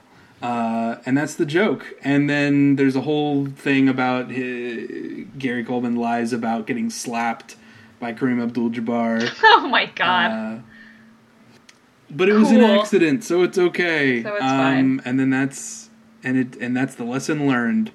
Uh, but no Willis in this one for some reason. no There's Willis. no Willis. All right. Um, more guest stars. Let's do another guest star one. Oh God, this is this one also my. This is like top of my list for just craziest hundredth episodes, um, or just crazy Yeah. shows in general. Had never heard of this before. Apparently, was very popular. It's called Touched by an Angel. It ran for nine seasons on CBS, um, and it's about like angels who come to Earth and like help people with problems and like make Yeah. them come to God or something. I truly. Exactly. That's what angels do. They're emissaries of God. And she's working her hundredth case. Yeah, she's Irish Which is- also. I don't know Right, why. well, the actress is. Yeah, but um anyway, she this is the worst thing. There's like a kid dying of fibro not is it fibromyalgia or no? Uh cystic dying of a disease. cystic point is- fibrosis, that's the one. Um he's, He's dying, of dying. that. Um, and his mom is a singer songwriter, and she's really sad, and she can't finish the song she started writing in praise to God. And she's titled the song Psalm 151. 151 because there's only 150 psalms and none of them captured the love that she feels for her son. Yeah. But she can't finish the song. because she doesn't thank God anymore because her son is sick and he's gonna die. Right. And so basically, her and the other angels just help this kid cross off his bucket list. Um, he takes his friend, Yeah. who's a big Celine Dion fan, to meet Celine Dion. It's basically just Make a Wish, the TV show. It's Make a Wish but by an angel. Yeah. Yeah. Um, Um, and so Celine Dion is in the episode Yeah. to help write the song, kind of tangentially. Sort of. And then, uh, wait, who is the the actress who, who actually plays the songwriting mom? Oh, the mom. Um, it is. She's played by a country music star, Yeah. uh, Wynonna Judd. Wynonna Judd, yeah. Um, so she, I think, wrote this song, um, like for the episode. but the craziest part of the episode is that she's singing this song with like a backup choir that she's borrowed from around the town, I guess. Um, and they like raise a flag that's like, this kid lives here and you know like they're all there. And he's like blue and just clearly like dying. Um, and they start singing. And halfway through the song he dies. And his mom is just like i'm gonna keep singing and play my guitar even though this kid is dead. And it's just like this is the most insane shit i've ever like experienced Very it's awkward. it's it's so strange um All right, we're just about true. halfway there. Uh, We can so do we're going to speed through a lot of these other ones. Okay. Uh, King of Queens is another big guest star one. Uh, Jerry Stiller's character, may he rest in peace, goes to see a, a shrink, and uh, he has a flashback to his childhood where his father, played by his real life son, Ben Stiller, Ah. is there. Um, so that that's kind of a, a cheeky one. yeah Um, but uh, I think that's our, our last like big guest star one for a while. Um, but I think that, that King of Queens is a good transition into. There's a ton of shows about dumpy men who uh, are in Insecure. family sitcoms and they're insecure. Yeah. Um, like the Drew Carey show. Uh, this one has nothing to do with a hundred. They fix a roof. The end. right. Yeah, but Drew Carey's very insecure about a lot of things, and his girlfriend is like a handy, a handy person. yeah. uh, a fix 'em up, and A He's like, you can do anything if you listen to these motivational tapes. Uh, It's fine. know. It's nothing. Carey. Um, the next one is Home Improvement. This is a season finale. Wilson gets a girlfriend. He gets set up by. You remember Wilson, the guy from behind the fence? we never see You don't his, face this entire episode. It's a joke. It's a whole episode around that joke. Um, Funny, funny joke, and also he talks about bugs. Yeah. Uh, he's weird. Oh man. But then, uh, yeah, episode goes nowhere, and then there's a joke about uh, boys using makeup to cover up pimples, and Yeah. that's Home Improvement. It's gone for, you know, 200 episodes. G- Good for them. How does it? How do these shows like last so long? people just people don't have the. No one, no one complains about it. They're so nothing that there's nothing to write about. Um, then we got Yeah. the Cosby Show. This is about nothing. Um, He had to include it, even despite he's not a person of. Uh, repute. he's not a person anymore. Yeah. Uh, he Hashtag goes to a physical, and he's insecure about his body. terribly unfunny. The whole episode. Um, Yeah, I did not find it not not much there. Um, then we've got Uh, All in the but- Family. But all of these kind of come from the the original insecure man, you know, remarking on the modern day as it is. You know, the the All in the Family. You know, it's Mm-hmm. the it's the it's the what's his name? I've forgotten. uh, Archie Bunker.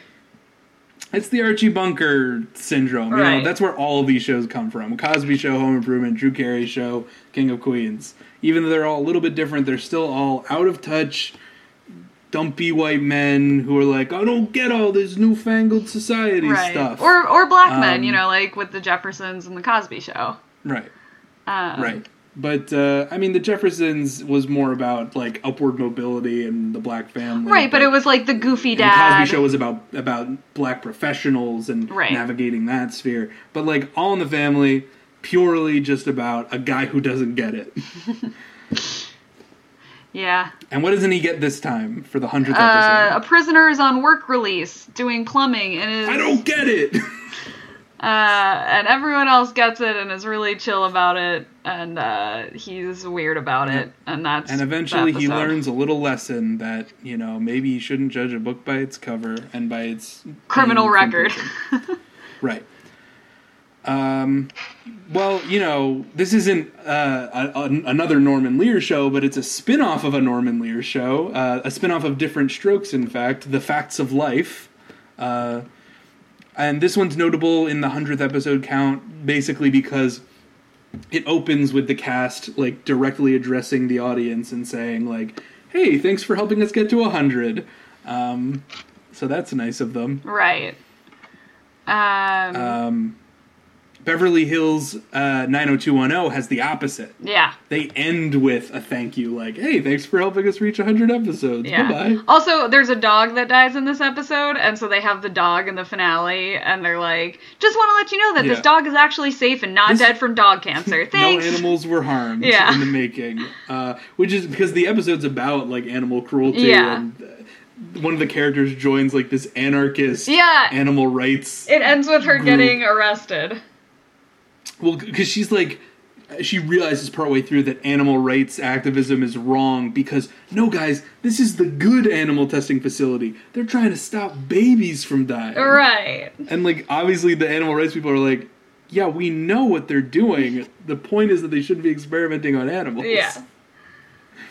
I don't know. I'm not a big, you know, I'm, I'm not I'm not big against like medical experiments on animals, but this isn't a political podcast, you know. right now, go to primary education for that.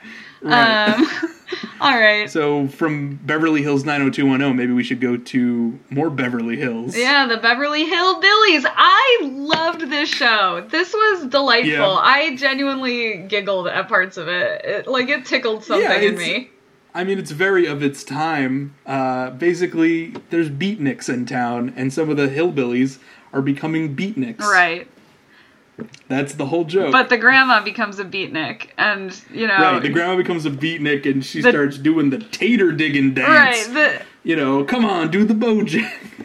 it's just like it's so stupid, but it's like clearly one of the first examples of this kind of stupidity, and so I don't know. I'm just into it. yeah, Like it's, it's charming. it's very charming. Um, uh, but you know, they they finish off the episode because everyone's got to get back to normal. They can't just keep talking jive every episode. Uh, so they end it by making all the beatniks turn posh by giving them money. right.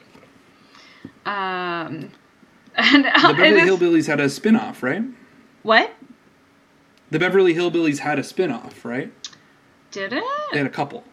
They had uh, uh, Green Acres, and then we watched an episode of Petticoat Junction. Oh well, Pe- Green Acres was the spinoff of Petticoat Junction, so I guess Petticoat Junction was the spinoff of uh, Beverly Hillbillies. Beverly Hillbillies. Oh, yeah. realize. I mean, it's the same creator. It's in the same Yeah. universe, Yeah, I yeah. guess. Uh, there's not a lot of overlapping characters or anything, but we watched Petticoat Junction 100th episode, The Windfall, where it's just some poor podunk, you know, uh, motel owners find some money buried in the woods. um, yeah, it's it's weird. They they have money and pay off their bills, but then he thinks it's stolen money, so he returns it.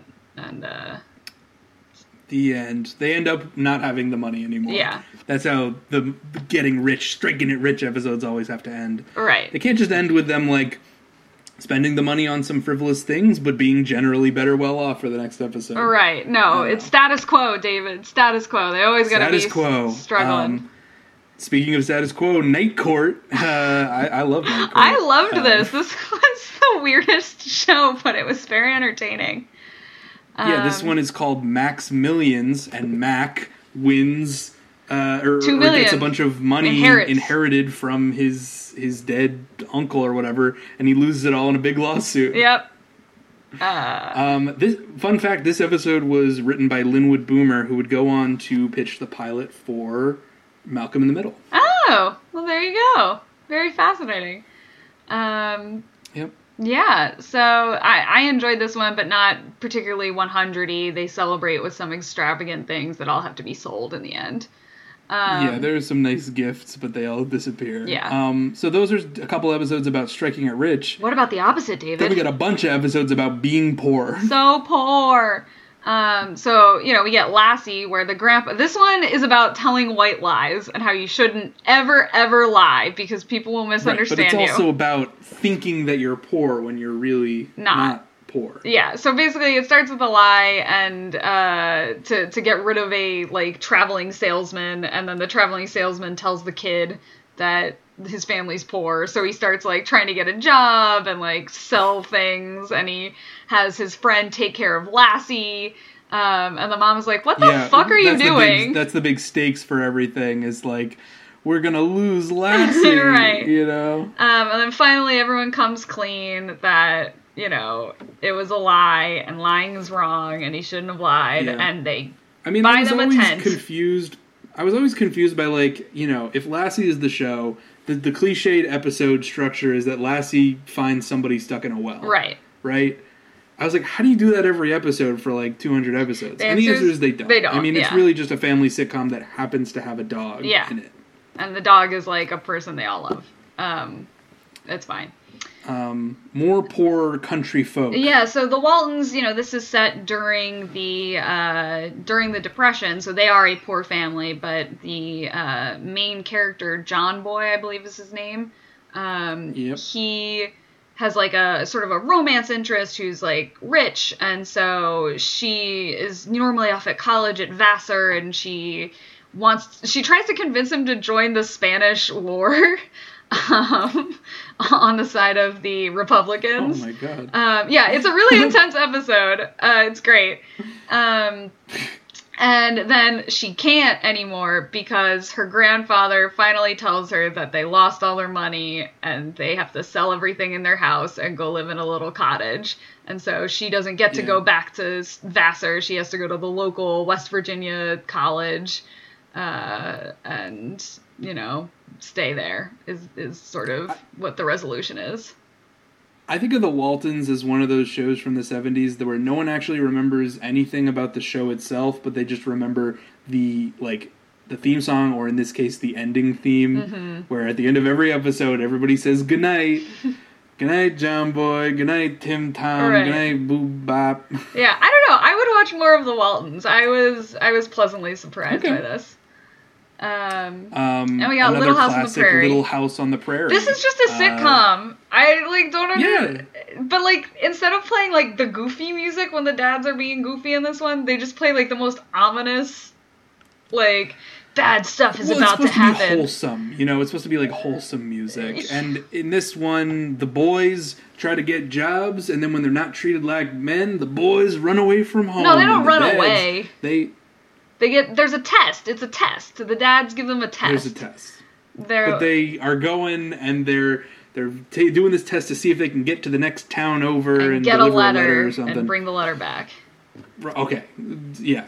So the the dads follow them, and they think like, well, we're going to be watching over them the whole time, and they won't know it, but we'll be fine, and they'll be the ones in danger, Right. and we can save them. But it turns out that they didn't prepare, and they didn't bring any money or food, so they starve and get thrown in jail. Right. And uh, But they make it back, and everyone makes it back in one piece. Yep, it's It's fine. coming of age story. They all and they all learn that it's good to be a kid for now, so we'll have a summer. It's a coming of age story about being poor in the country and needing a job. yeah. Uh, but but that those problems still all exist today, Yeah. right? Or at least they they did in uh, in the eight, in the late '80s, early '90s. yeah. Um, that's uh, that's Roseanne. Yeah. Roseanne is the show about uh, a person who we would later find out is mentally ill and should not have a Twitter account. but at the time, she was just a, a voice for the working class on network television. Right. Um, before Twitter existed. Right. and you Thank know God she only recently got Uh, Twitter. yeah. Uh, but so she, uh, what you call it? She, they, their power gets shut off for the weekend, so they have to live Yeah. with flashlights. And there's a subplot where the dad is still really mad at the oldest sister for getting Right. pregnant. They're not talking. Right, they're not talking.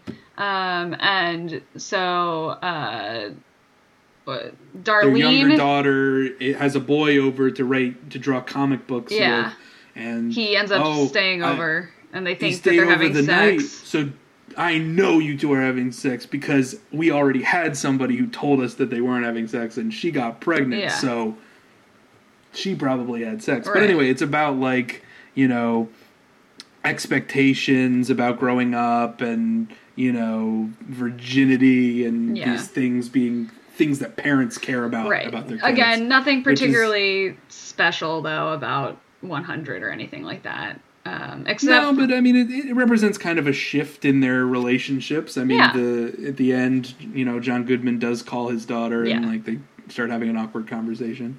Well, it's you know, it's the kind of conversation you have with your estranged father, where he tells you how to fix stuff. you know, Right.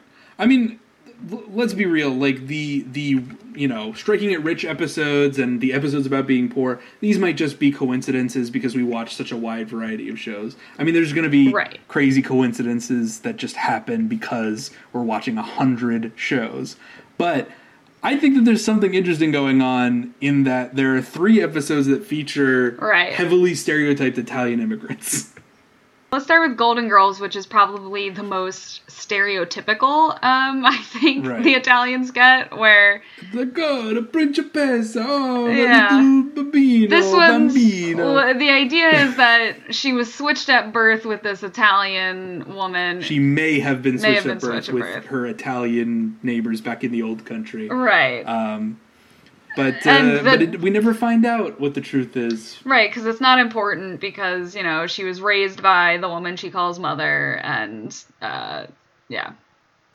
I think this is like a pretty much like a good hundredth episode event. It feels big. Yeah, I don't know. It's just kind of like, yeah, we're a family is, is the end theme, you know? All right, yeah, Yeah. I guess pretty standard. Uh, Um, what about who's the boss? So this one, it's where the the guy, the dad, I don't, don't know his name. I don't know. yeah, well, you, you you know, it's Tony Danza. you know, it's uh, it's uh, you know, He's It's Italian. me. Yeah. Basically, it's a flashback to his. He accidentally made his grandfather miss his swearing in ceremony to become a U.S. citizen, and he like Right. then dies the next week. Um, so it was never officially so it's a made it's a, a. it's a it's another flashbacky episode Yeah. it's another like you know reflective episode and you know Yeah. in this case it's a childhood trauma episode right. um so basically, it's all about his stereotypical grandpappy it's he uh, teaches him to tap me. dance with uh, soda soda tops. right pressed to be his grateful for being american uh, Yeah. Um, but you know, he gets him posthumously citizenized, naturalized. right which Uh, is i don't think is a real thing I don't but, think so you know, either, but a judge did it, so whatever.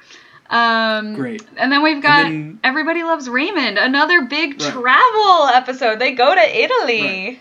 and they see their crazy Italian relatives. are Right. like, oh, I I don't speak any English. Here, have a drink. And they're Uh, all just like, oh, my nagging wife. And, Oh, yeah. it's a maron, my nagging wife, a maron. Yeah, and you know, this one is mostly about how Raymond needs to just like settle in and enjoy the ride and stop being a little bitch about getting a free trip to Yeah, Italy. I mean, there's some character development there, I guess. Uh, I mean, this episode was literally it came about because somebody asked if if if uh, the real life Ray Romano wa- wanted to take a trip, and he was like, "I don't, I, I don't uh, care about other cultures."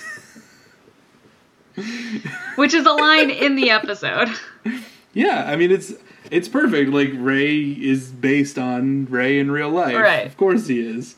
Uh, in this case, his his just stuffiness and all around ignorance of other cultures. Right. But he, he learns to love it. So character development. Yeah. Um, This is like the big two parter. yeah. Uh, we we had some other two parters that we mentioned. Jag was a two parter. Um, but but I here think- are some like really big dramatic two parters. Yeah, it's interesting that as far as the two parters go, this is one of the few two parters that's just for like a comedy. They're usually No, in there, the were, some- there were some other ones too. Uh, you know, can't remember them. But there were some. There were some. Um, yeah, so of course, when you're talking big dramatic two parters, you can't not talk about Star Trek The Next Generation, um, which was known for its season finale cliffhangers that were two parters and started again at the beginning of the next season. Um, Right. So that's what we get here. here. The cliffhanger is Worf. He quit. he quit. He quit. There's gonna to be be a- part of the Klingon Civil War. Yeah. Um, it was big. It was dramatic. It's also a season finale and a season opener. So what else can you expect? Um, It is kind of weird that apparently a Starfleet officer can just quit the Force and then join- you know, rejoin. break a bunch of laws according to you know Starfleet, you know laws, and then just join back up again and regain his same rank, Yeah. so that you know the status quo is restored. I mean, it is what it is. Uh, then we I mean, have he did it for a good reason, so it's fine. yeah. Then, then we have the X Files, um, and this one is full of just like dramatic twists, big reveals. Scully's cancer, Cancer. get cured. It's you know it's the season opening um, Yeah. of And I mean, X Files has always been tough to follow to me, but uh, I mean, this one is like really like crazy because there's a ton much- of, like plot threads that like don't necessarily lead anywhere for the episode, but they're just setting up plot points for the whole season. right. Um, This- you know, like his sister coming back, his long lost sister comes back, and turns out she's been living with like an alien or an FBI guy or something. Yeah. I don't know. He's like the FBI guy who's been like giving them secrets this whole time, but they've learned to distrust him and then he gets like murdered in the end of this episode and so does another guy. And it's just like, you know, more government cover up stuff. Right. And yeah. Yeah, and uh, you know the episode's called Redux, but I don't really know why because it doesn't seem like anything's repeated. No.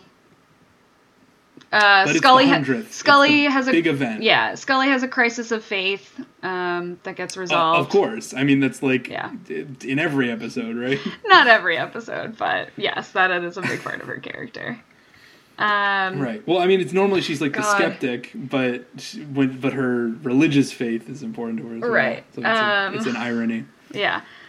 So then there's Arrow, which This is not a big dramatic two-parter, but it's a big dramatic crossover event. right. So there were other parts of this episode basically that were aired during other TV shows uh, in the Arrowverse Scattered across the Flash and DC Legends of Tomorrow and Supergirl. and Supergirl. Um, and this one was called Invasion because they were all called Invasion. Yeah, basically they're all in like an alien pod and they have like this alternate universe where everything's happy and Oliver's getting married to the not Sarah Lance, the other one, it doesn't matter.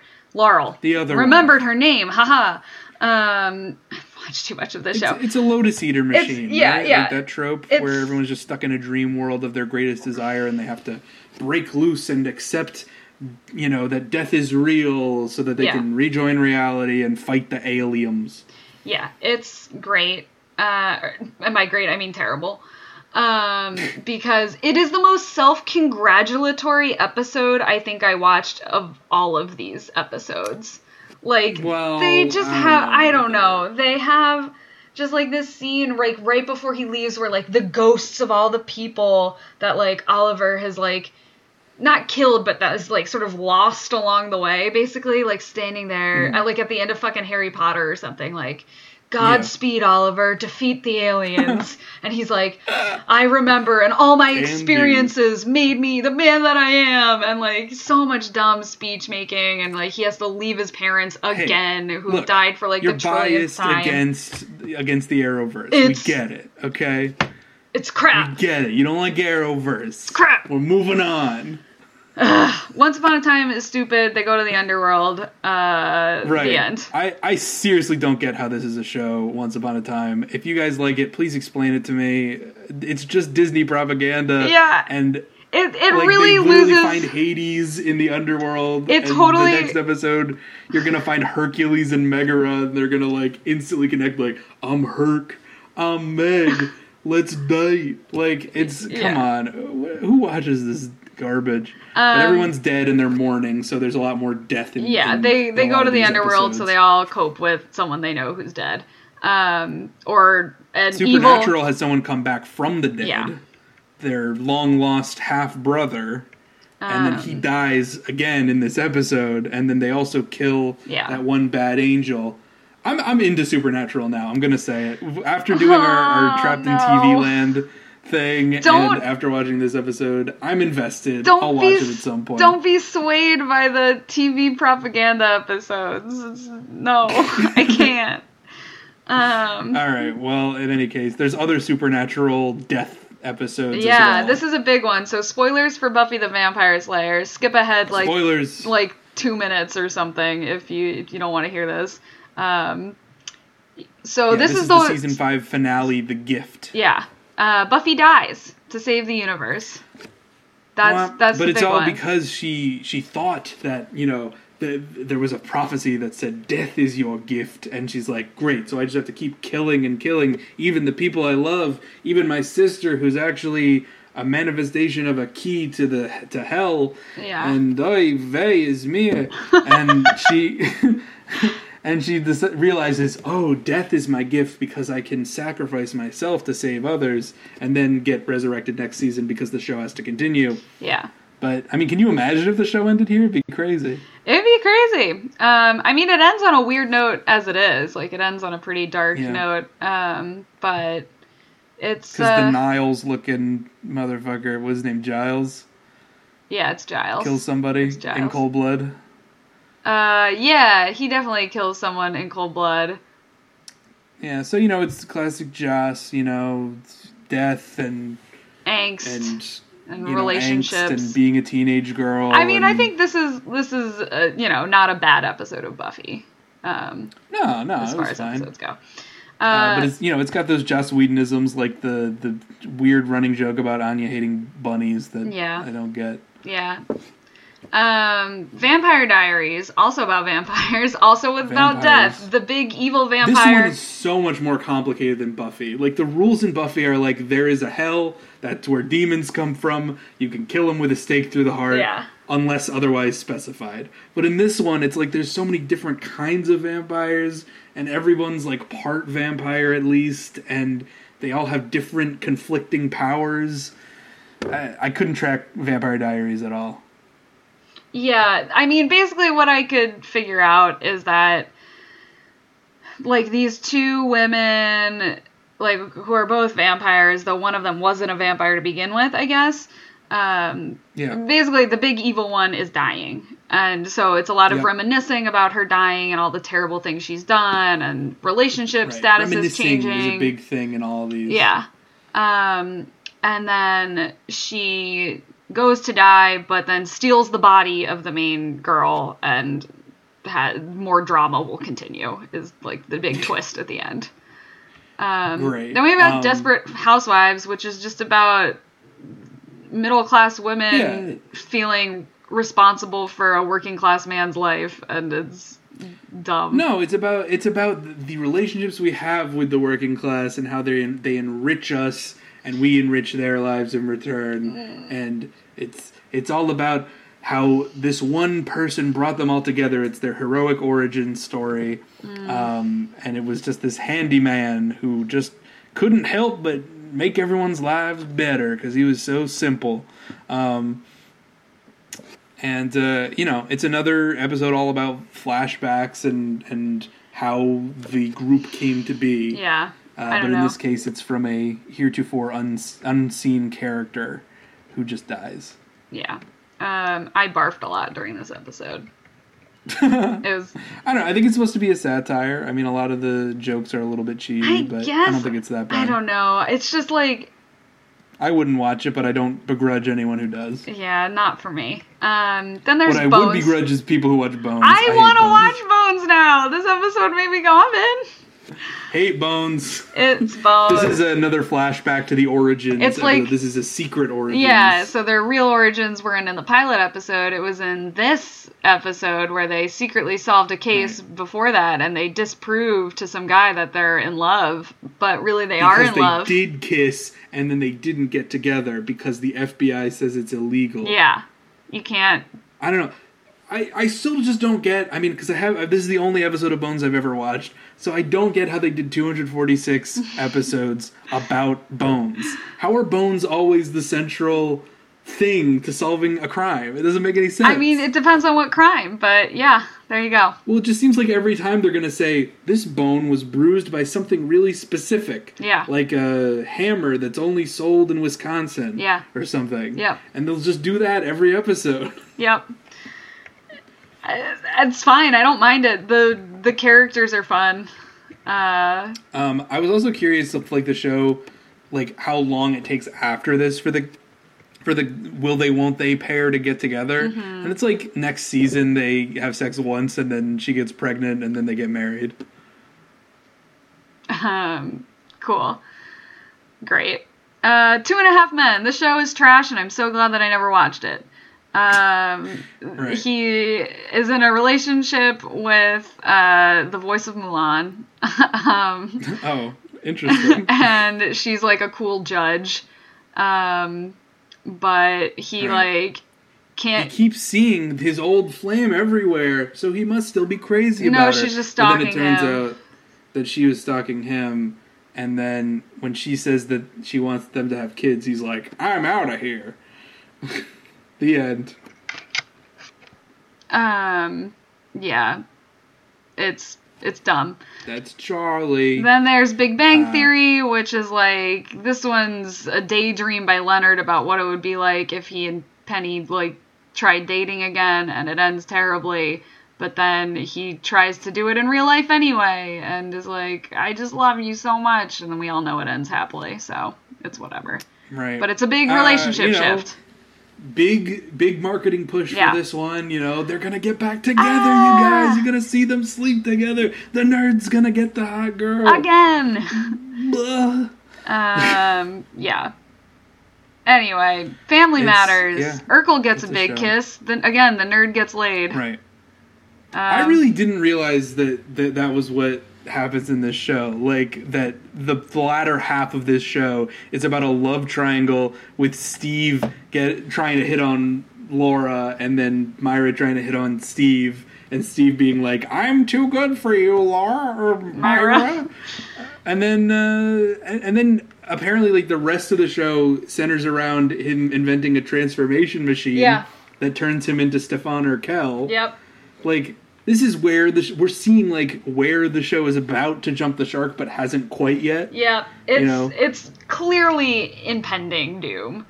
Um, right like the b plot in this episode is still about the family it's about uh, the the mom and the family uh, losing her job because she doesn't want to fire anybody and you know money troubles in the working class family but you know you just know that in like four episodes stefan or urkel is going to burst on the scene and then we're going to have you know carl urkel where carl winslow gets put in the machine Yeah. he gets urkelized like Uh, um, then we have Brooklyn Nine Nine, and this is the one where uh, Rosa. this is significant yeah. you know change a, a big shift in in the in the show which is you know this is the episode where rosa comes out as as bi Yeah. Uh, making many fans very, very happy. Um, and uh, it it's also the episode where she tries to come out to her parents, and so you know hijinks ensue with her and Jake, and her mother seems to not be so accepting. Um, there's a big it changes the status Yeah. quo it's something it's a big hundredth episode event yeah and uh you know same goes for the, office. the office which i think this is a season finale right uh Yes, I believe so. and it's a big uh, status quo shifting episode. First of all, we have the reintroduction of Holly, the the person who is going to get matched up with Michael Scott, and we've got one of the branches is going to be closing down, and we've got a baby is being had. Right. Yeah. We we get the big news that Jim and Pam are expecting, um, and you know, again, more teasing of Michael and Holly. So, lots of lots of classic sitcom-y things. Um, right, but a sitcom with you know serialization Right. and, and continuity. Yeah. Uh, you know, Friends did that too. They Yeah. they also had things. Phoebe had her babies, the triplets, for her brother. Right. Um, and It's it's weird that this one has two titles because they wanted to advertise it as the 100th episode. Right. So the title is the 100th or the one with the triplets. yeah, either either one. Um, Right. And so, you know, uh, there's, you know, Chandler and Monica are sort of just beginning their relationships and are still more of in a fling, secret fling phase. And so uh, Rachel is trying to get Monica some dates and what have you. And she's like, oh, no. So it is Of course, there's a show that was trying really, really hard to be friends, which is How I Met Your, How I Mother. Met Your Mother. This one's got a musical number. Wah, wah, wah, wah, wah. Yeah, they sing about suits. It's real funny. Yeah. I don't like this show. It's fine. I didn't hate the suit dance. I like Uh, yeah, it's whatever. Neil Patrick Harris They sings dance and they wear suits. It's fine. It's a dumb thing. It's will he sleep with a hot bartender or get The- rid of suits? Um. Anyway. This the biggest stakes in this episode are will Barney no longer wear a suit? yeah. So dumb. Um, but there are other musical numbers for a big celebration, like a hundredth episode, Mm-hmm. right?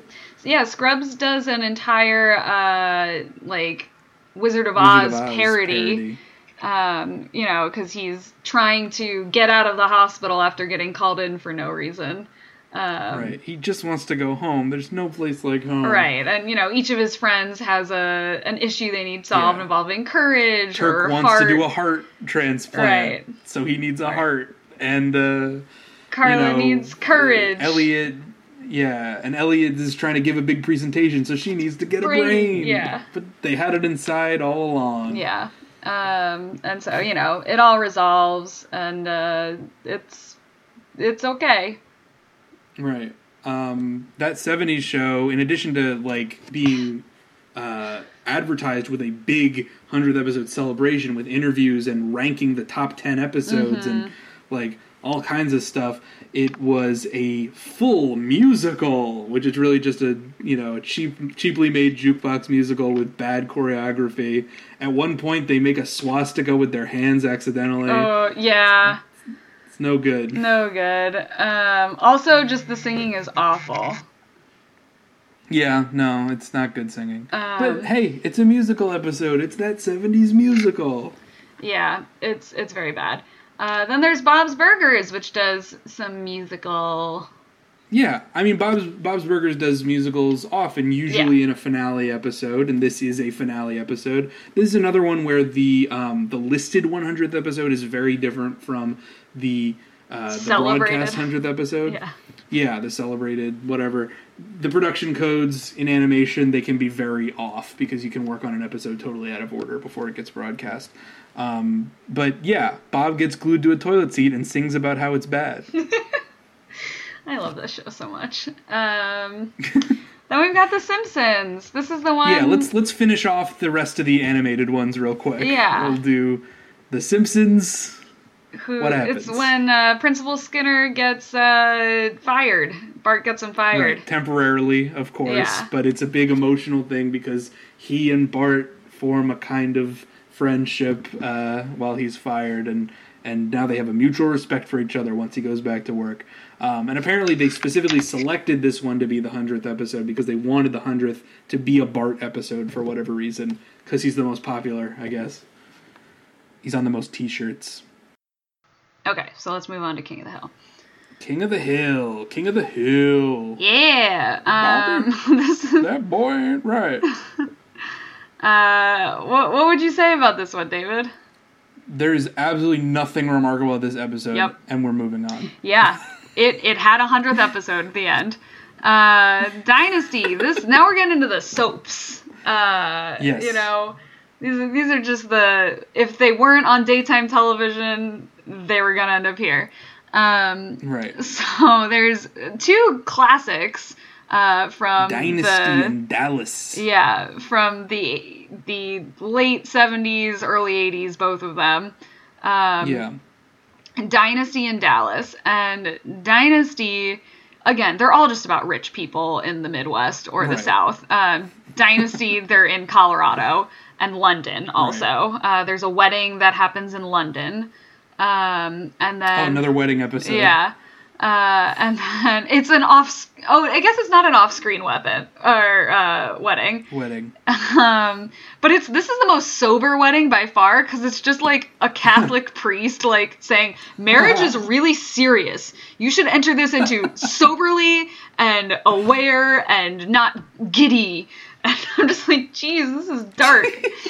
um, but she, it's like the sort of the evil like stepmom person who Right. uh, is the one getting married, and turns out big reveal, her daughter is the daughter of the main guy. Who buys a horse. Big soap opera twist. Yeah, and he buys The crowd goes wild. he buys a horse for his wife from one of his wife's former uh, lovers or like I don't know, almost lovers, and so there's drama there, and it's you know it's just lots of soap opera twists and nothing. It's also Christmas. It's Christmas in Dynasty. It's Christmas also. Yeah. In addition, In addition, uh, hard to line up your hundredth episode with a holiday, but some, Some people it. do. I mean, yeah. I mean, the uh, the Boy the Meets Boy World. Meets World was also a Christmas. yeah, episode. and then we'll see uh, Uh, later. There's a Sabrina the Teenage Witch that is on Halloween. Uh, we also watched Dallas, Yeah. the original, not the reboot. Uh, the I don't think the reboot made it to 100. No. or maybe it did. I don't think it did. But uh, this had like almost 400 episodes. Yeah, and uh, talk about a show that was globally syndicated. Like, boy, howdy Yeah. was Dallas. Um, they're all oil tycoons. They're all oil tycoons. Um, You know, a bunch of so. just a couple of oh man. yeah, this this one ends with uh, the the like main son character getting uh, arrested for the murder of like a like a vagrant or something in a hotel room, but he was definitely in that hotel room with the murdered guy, but he didn't murder him. So it's like soap opera and confusing and Soap what have you. There's a ton of blackmail in this episode, which is why it's titled Blackmail. Yeah, And there's a lot of futzing around about, oh, we're gonna publish this book about you know, the oil men being con men, and it's like, don't you dare Dishonor publish anything that bad man. about my oil men. yeah, it's very weird. Uh, Very soapy. There's nothing particularly hundredth episode about it. It's just, it's just we've reached this point in the story. Yeah. Uh, Any episode is might as well be any other. Yeah. because it's all dramatic. yeah. You know what else is dramatic, David? What? Witches. So much drama. I don't know. I, I think it's interesting. We have three shows about witches on here. Yeah. I thought it may be fun to trace the history of witches on television. I mean, this is by sure not by not a complete list, but we've got no, Bewitched, but uh, Sabrina Yeah. the Teenage Witch, and Charmed. Uh, right, the original Charm, yeah, not the Be- reboot. Bewitched is. I, there's nothing special for this episode. They invite Queen Victoria back, who is very difficult, and there's also well, like I think a, this is interesting as a way to talk about shows. You know, jumping the shark and stuff. Yeah. Like Bewitched by this point had already started to go through a bunch of cast changes and showrunner changes because like the show's popular, but it has nothing to do with anyone who works on it. right. Uh, so people keep dying and then being replaced and then being recast and I don't know. This is like the start of all that is by season three. yeah, Um, and it went on for eight yeah. seasons. like yeah, These are long Eight seasons. seasons of like you know a lot of episodes each. You know, Yeah. there's 254 Bewitched episodes. yeah. I'll, at least. Yeah, so that's that's Bewitched. Uh, then we got Sabrina the Teenage Witch, which only ran for seven seasons, but feels like it ran forever. Um, just for the amount of times Right. I've seen the reruns, you know. Well, isn't it interesting that like by this point she's barely even like a teenager? No, she's anymore. in college. Yeah. Um, but she You know, she like how long can you stretch out a show about a teenager? she has a Halloween party. time? I know she has a, a Halloween party, and real monsters come. I don't know why that's the thing Ah. that make. nice. Um, I don't know why that's the thing that makes your Halloween party cool. Having like great people in real costumes or just monsters. Hey, look, you know, they just love it. They love to see the ghouls. They do. They're Uh, like, whoa, look how many cool ghouls are Right. here. It can't be alcohol because this is a family show. Right. Yeah. Um, They're they're a symbol for drugs. Yeah. Is the ghouls. Yeah. Anyway, nothing particularly 100y happens here. Charmed, it's definitely a Right, but I think it makes sense that Sabrina's hundredth episode would be, Be a a Halloween. Halloween, Yeah, episode. yeah. Good to time that out. that that definitely tracks. Um, Sabrina, oh no, we just did that. Charmed, Charmed, on the other hand, does um, it's like a, a big like lore episode in Charmed, yeah. Um, the the bad guy who's the ex husband of one of the witches uh, come like does does like an alternate reality thing where they never met Right. and so they don't have power and he's just trying to like be in a timeline where they can be in love and it just doesn't work He's a stalker who builds a whole Yeah. alternate universe, but he's gone after this episode. Yeah. He's gone for good. he gets murdered and the the one sister i think paige who is like trying to who was thinking that maybe she should leave uh the family uh strike out on her own decides to stay so that's that's the big changes Um, Okay, so it's an event. It's called Yeah. Centennial Charmed, but Yeah. it doesn't really feel like a centennial of anything. Nope. They know it's a thing, and so they made some big stuff happen, but not not particularly uh, anything. Speaking of nothing, Happy Days. Speaking of nothing, well, I, I thought you know this one kind of goes with Bewitched a little bit because of jumping the shark. yeah. uh, and and stuff. I think this is the season where they jump the shark. This is technically after they jump the shark. yeah.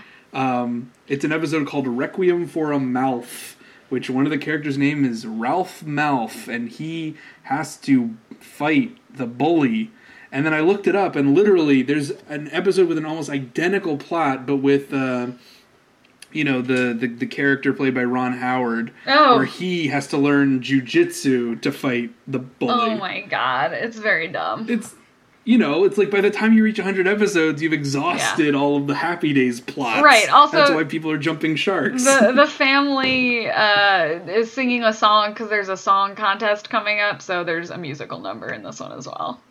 ah, yes. Um, then there's Um, Laverne and Shirley, Lavoine, the spin-off. you know, one, two, three, four, five, six, seven, eight. Schlemiel, Schlemazel, Hassen, Pfeffer Incorporated. I love Laverne and Shirley. I find this entirely unfunny. I don't know. I've never been one Alright, much for fine. slapstick, and a lot of it is slapstick. It is a lot of slapstick. That was the seventies. It's the it's it's the deal that you got to make. Yeah. Um, I don't know. I kind of consider this to be like a proto Broad City. You know, I the mean, goofy. yes. You know, the goofy girl pair who is kind of down on their luck. You know, they're not. You know. They're not trying to have it all and have a family and a great job. They're just Trying to struggling survive. to survive an adult. Yeah, no, I think I think you know it has a important place in TV history, especially for representation of like white women uh, on TV doing stuff.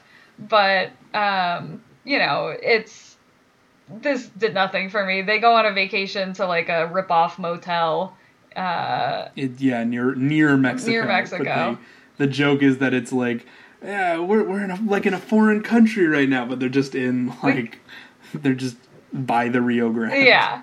Um, but you know, I, I do like how this one ends because all of the basically uh, s- swindled um, patrons of this Yeah. hotel for unionize and uh, try to eat the rich. and they they they and get their they, money they back. pick them up and they're like.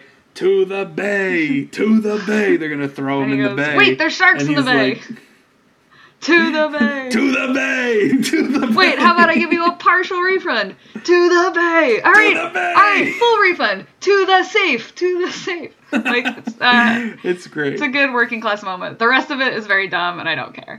I don't know. I I, I kind of like all of it. It's You know, fine. they're just going like, we're in the place. There's no wall. There's Yeah. no bed. There's no toilet. You Right. know, it's the worst vacation ever. I don't know. Yeah. I, I like it. Uh, so we're getting towards the end now, which means you know these. We've got some outliers. yeah, stuff that didn't really jive with anything else. Um, you know, we've got House, which is basically just an episode of House where they. Right. Uh, There's a character who is dying of a mysterious illness. and it's her period. It's so weird. and it turns out it's her period mixing with cancer or or something. It's weird. Her her period literally metastasized. Yeah, I don't understand it. Uh, anyway, then uh, the West Wing. Um, you know, this one's got an achievement. You know, there's some career goals. They uh, they they save Yeah. Social Security in this one.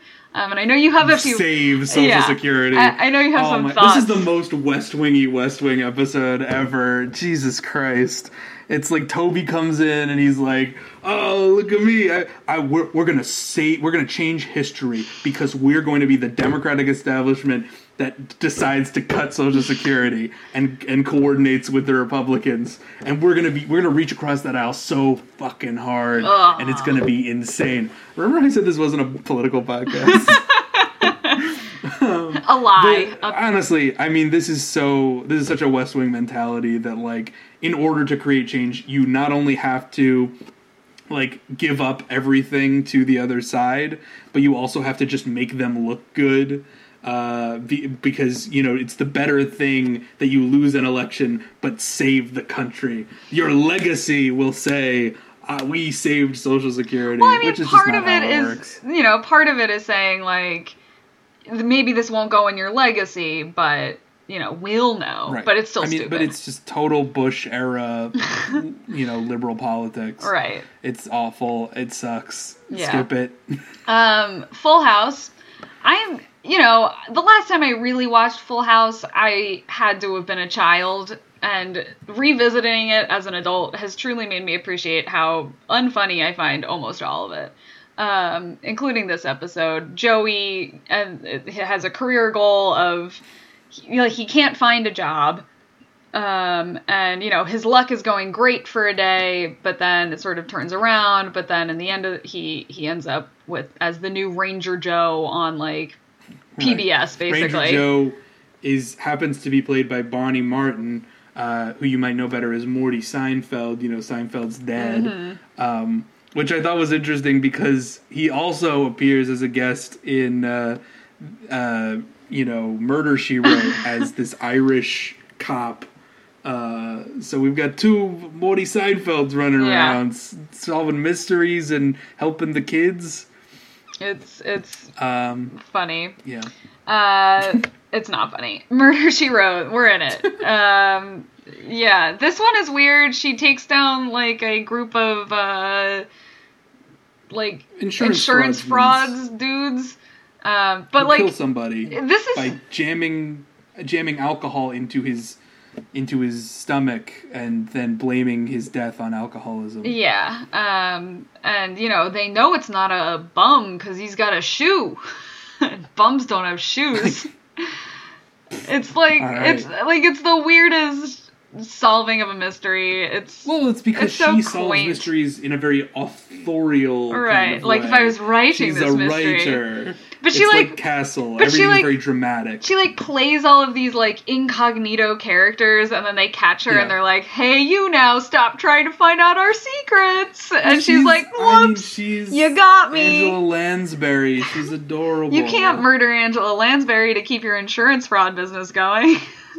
Exactly. um, Um, Yeah. But I just wanted to put those two together, Full House and Murder She Wrote, because of, of Morty Seinfeld. yeah. Uh, speaking of Seinfeld, we should just say it. Seinfeld did a clip show. it's an hour Just long a though. clip show. They did an hour is an hour long long. clip show. And like honestly, I know this is a sin, but I have only caught like random episodes of Seinfeld in my life. I've never like really watched it.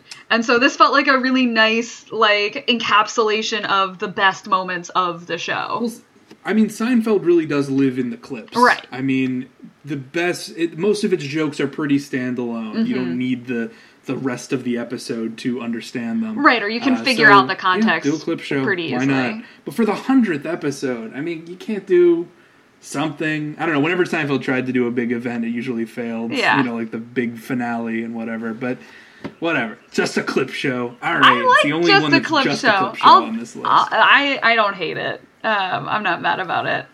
Um, um, then there's then we have the outlier to end all outliers. Yeah. uh, Married with Children. Um, what is the show? it seems. Well, I think it was. I. I mean, I don't. I can't read the minds of the creators, but I think that they were kind of trying to be like, "Hey, there's all these really wholesome family sitcoms. What if we made like an edgy family sitcom where the dad, instead of being like a lovable curmudgeon, is like an asshole who hates women?" but And I think it's that like they were trying to make fun of him, but people ended up just liking him. Played by Ed O'Neill. yeah. People ended up liking him, and I guess that's the show now. I don't know. It's. Eh, well, this episode wasn't even about Ed O'Neill. Basically, it was a. This is true It- because they chose to use their 100th episode as a backdoor pilot for their failed sitcom Top of the Heap, Starring Matt LeBlanc.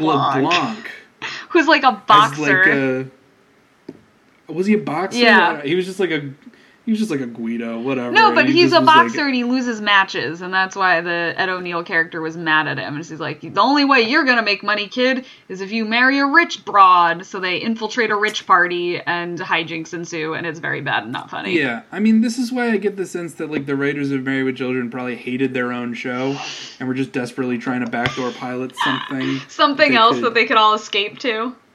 Right, and I mean, Top of the Heap. It doesn't seem like as problematic a premise as Married with Children, which is just I hate my wife. Yeah. Uh, this one is like class difference and also gender and wealth as a sort of conflicting. I don't know. I'm trying to defend it way too hard because I hate it. I hate it. Uh, but I don't want to just say that. I want to give it a It's fair fine. shot. It's our hundredth episode, David. We can just hate things now. We've We earned can it. hate things now. Yeah. I hate Top of the Heap. Um, let's talk about something we don't hate, or maybe Yeah, we're, we're wrapping up this list. These are our final two. woohoo. At 100, at 99 and 100 episodes, all the 100th episode in their show. Let's wrap it up. We've got Futurama. These are the shows that were canceled before making it to 100, but then got uncanceled in one way or another and made it. yeah. There are a couple other examples on this list of that, but they fit better into other categories, like, you know, like Family Guy Yeah. was canceled and still Um, made it. But these shows, I mean, Futurama was canceled, like, right before it would have hit the 100th episode Right. uh, mark. Uh, well, considering that it did some movies. Right. It got like it did almost 100 and then it did some movies that were each counted as four episodes each Uh-huh. and then it got canceled and then it wasn't going to get picked up but then comedy central said uh, we'll give you a shot Yeah, and uh, they did, and you know it opens with a big like hundredth episode like uh, banner in the in the front. Well, so they're celebrating their hundredth delivery, which is hilarious Yeah. considering that like yeah it's just so tragic for this stupid delivery company.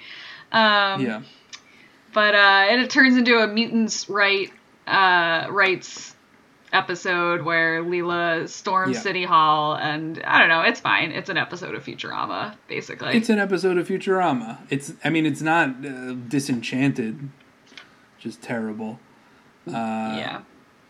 it's futurama and then finally we've got the show that we always talk about which is community We have to end with Community because it just feels right. You it's know, our first love Our first- well, certainly not our first love, but maybe one of our truest loves. Right. Um, but I mean, this show really went through some shit to get to 100. Yeah, which is why I'm almost I was surprised. Like I knew they didn't do anything for the 100th episode, but like I was really surprised that it was this episode. Um Yeah, well, I mean, the, season six Was on they Yahoo. didn't have a, a huge budget. it was on Yahoo. Uh, they were, you know, pretty much locked into their room. yeah. Uh, so this is one where they're basically spend the whole episode in the uh, in the study room. Right. basic crisis room decorum because we have to figure out if the if Greendale gave a degree to a dog. Yeah. Um, and also, if it did, is that a bad thing, or should we make an attack ad about City College before they air this? Yeah. And you know, it's it's fine. I mean, it feels like. I mean, what I love about Community is that all of the conflicts, even if they feel like they're resolved in the episode, they often come back in new and interesting ways. I mean, The you know, rivalry. Annie leaving for a school that takes itself more seriously. That came up in I don't know how many episodes, Right. but it's it's a long running thing for her character as well as you know uh, Jeff's moral ambiguity Yeah. and whatever. But it's different now because Paget Brewster is here. Right. Um, yeah, it's interesting. This is definitely one of the shows with the fewest amount of um, of seasons. Uh, the the shortest I think is Jane the Virgin with only five seasons. Yeah, that we went with. That I we mean, went there's with, certainly yes. other episodes that that basically just grazed hundred. Right. Uh, but we wanted to do the long running shows. Yeah, the big ones. for Community because it's a special Yes. case. Yeah. Um. So we did it. We made it through all 100 100th episodes. What are what are our biggest takeaways, David? What what's your biggest takeaway from all this? The biggest takeaway is that the hitting hundred meant more longer ago. Yes. because it was more important for getting you know getting syndication. But it's actually become more a prominent marketing tool now than it did in like the 50s and 60s and 70s. Right, like it's it's celebrated more now, but matters less. Um, Right. Is It's a fascinating shift. conundrum because you only need 50 episodes of a standard, you know, sitcom or whatever to get on Netflix. Or, and it's actually harder to get onto Netflix if you have a lot of episodes, because Netflix might not shell out that much money for your property if Right. you have like 200, 300 episodes. Right. So it's almost easier to get picked up. And, you know, if it's something shorter, there's the chance that they could revive it and then have their own exclusive Right. rights and yeah. Exactly. So the things things have totally flipped.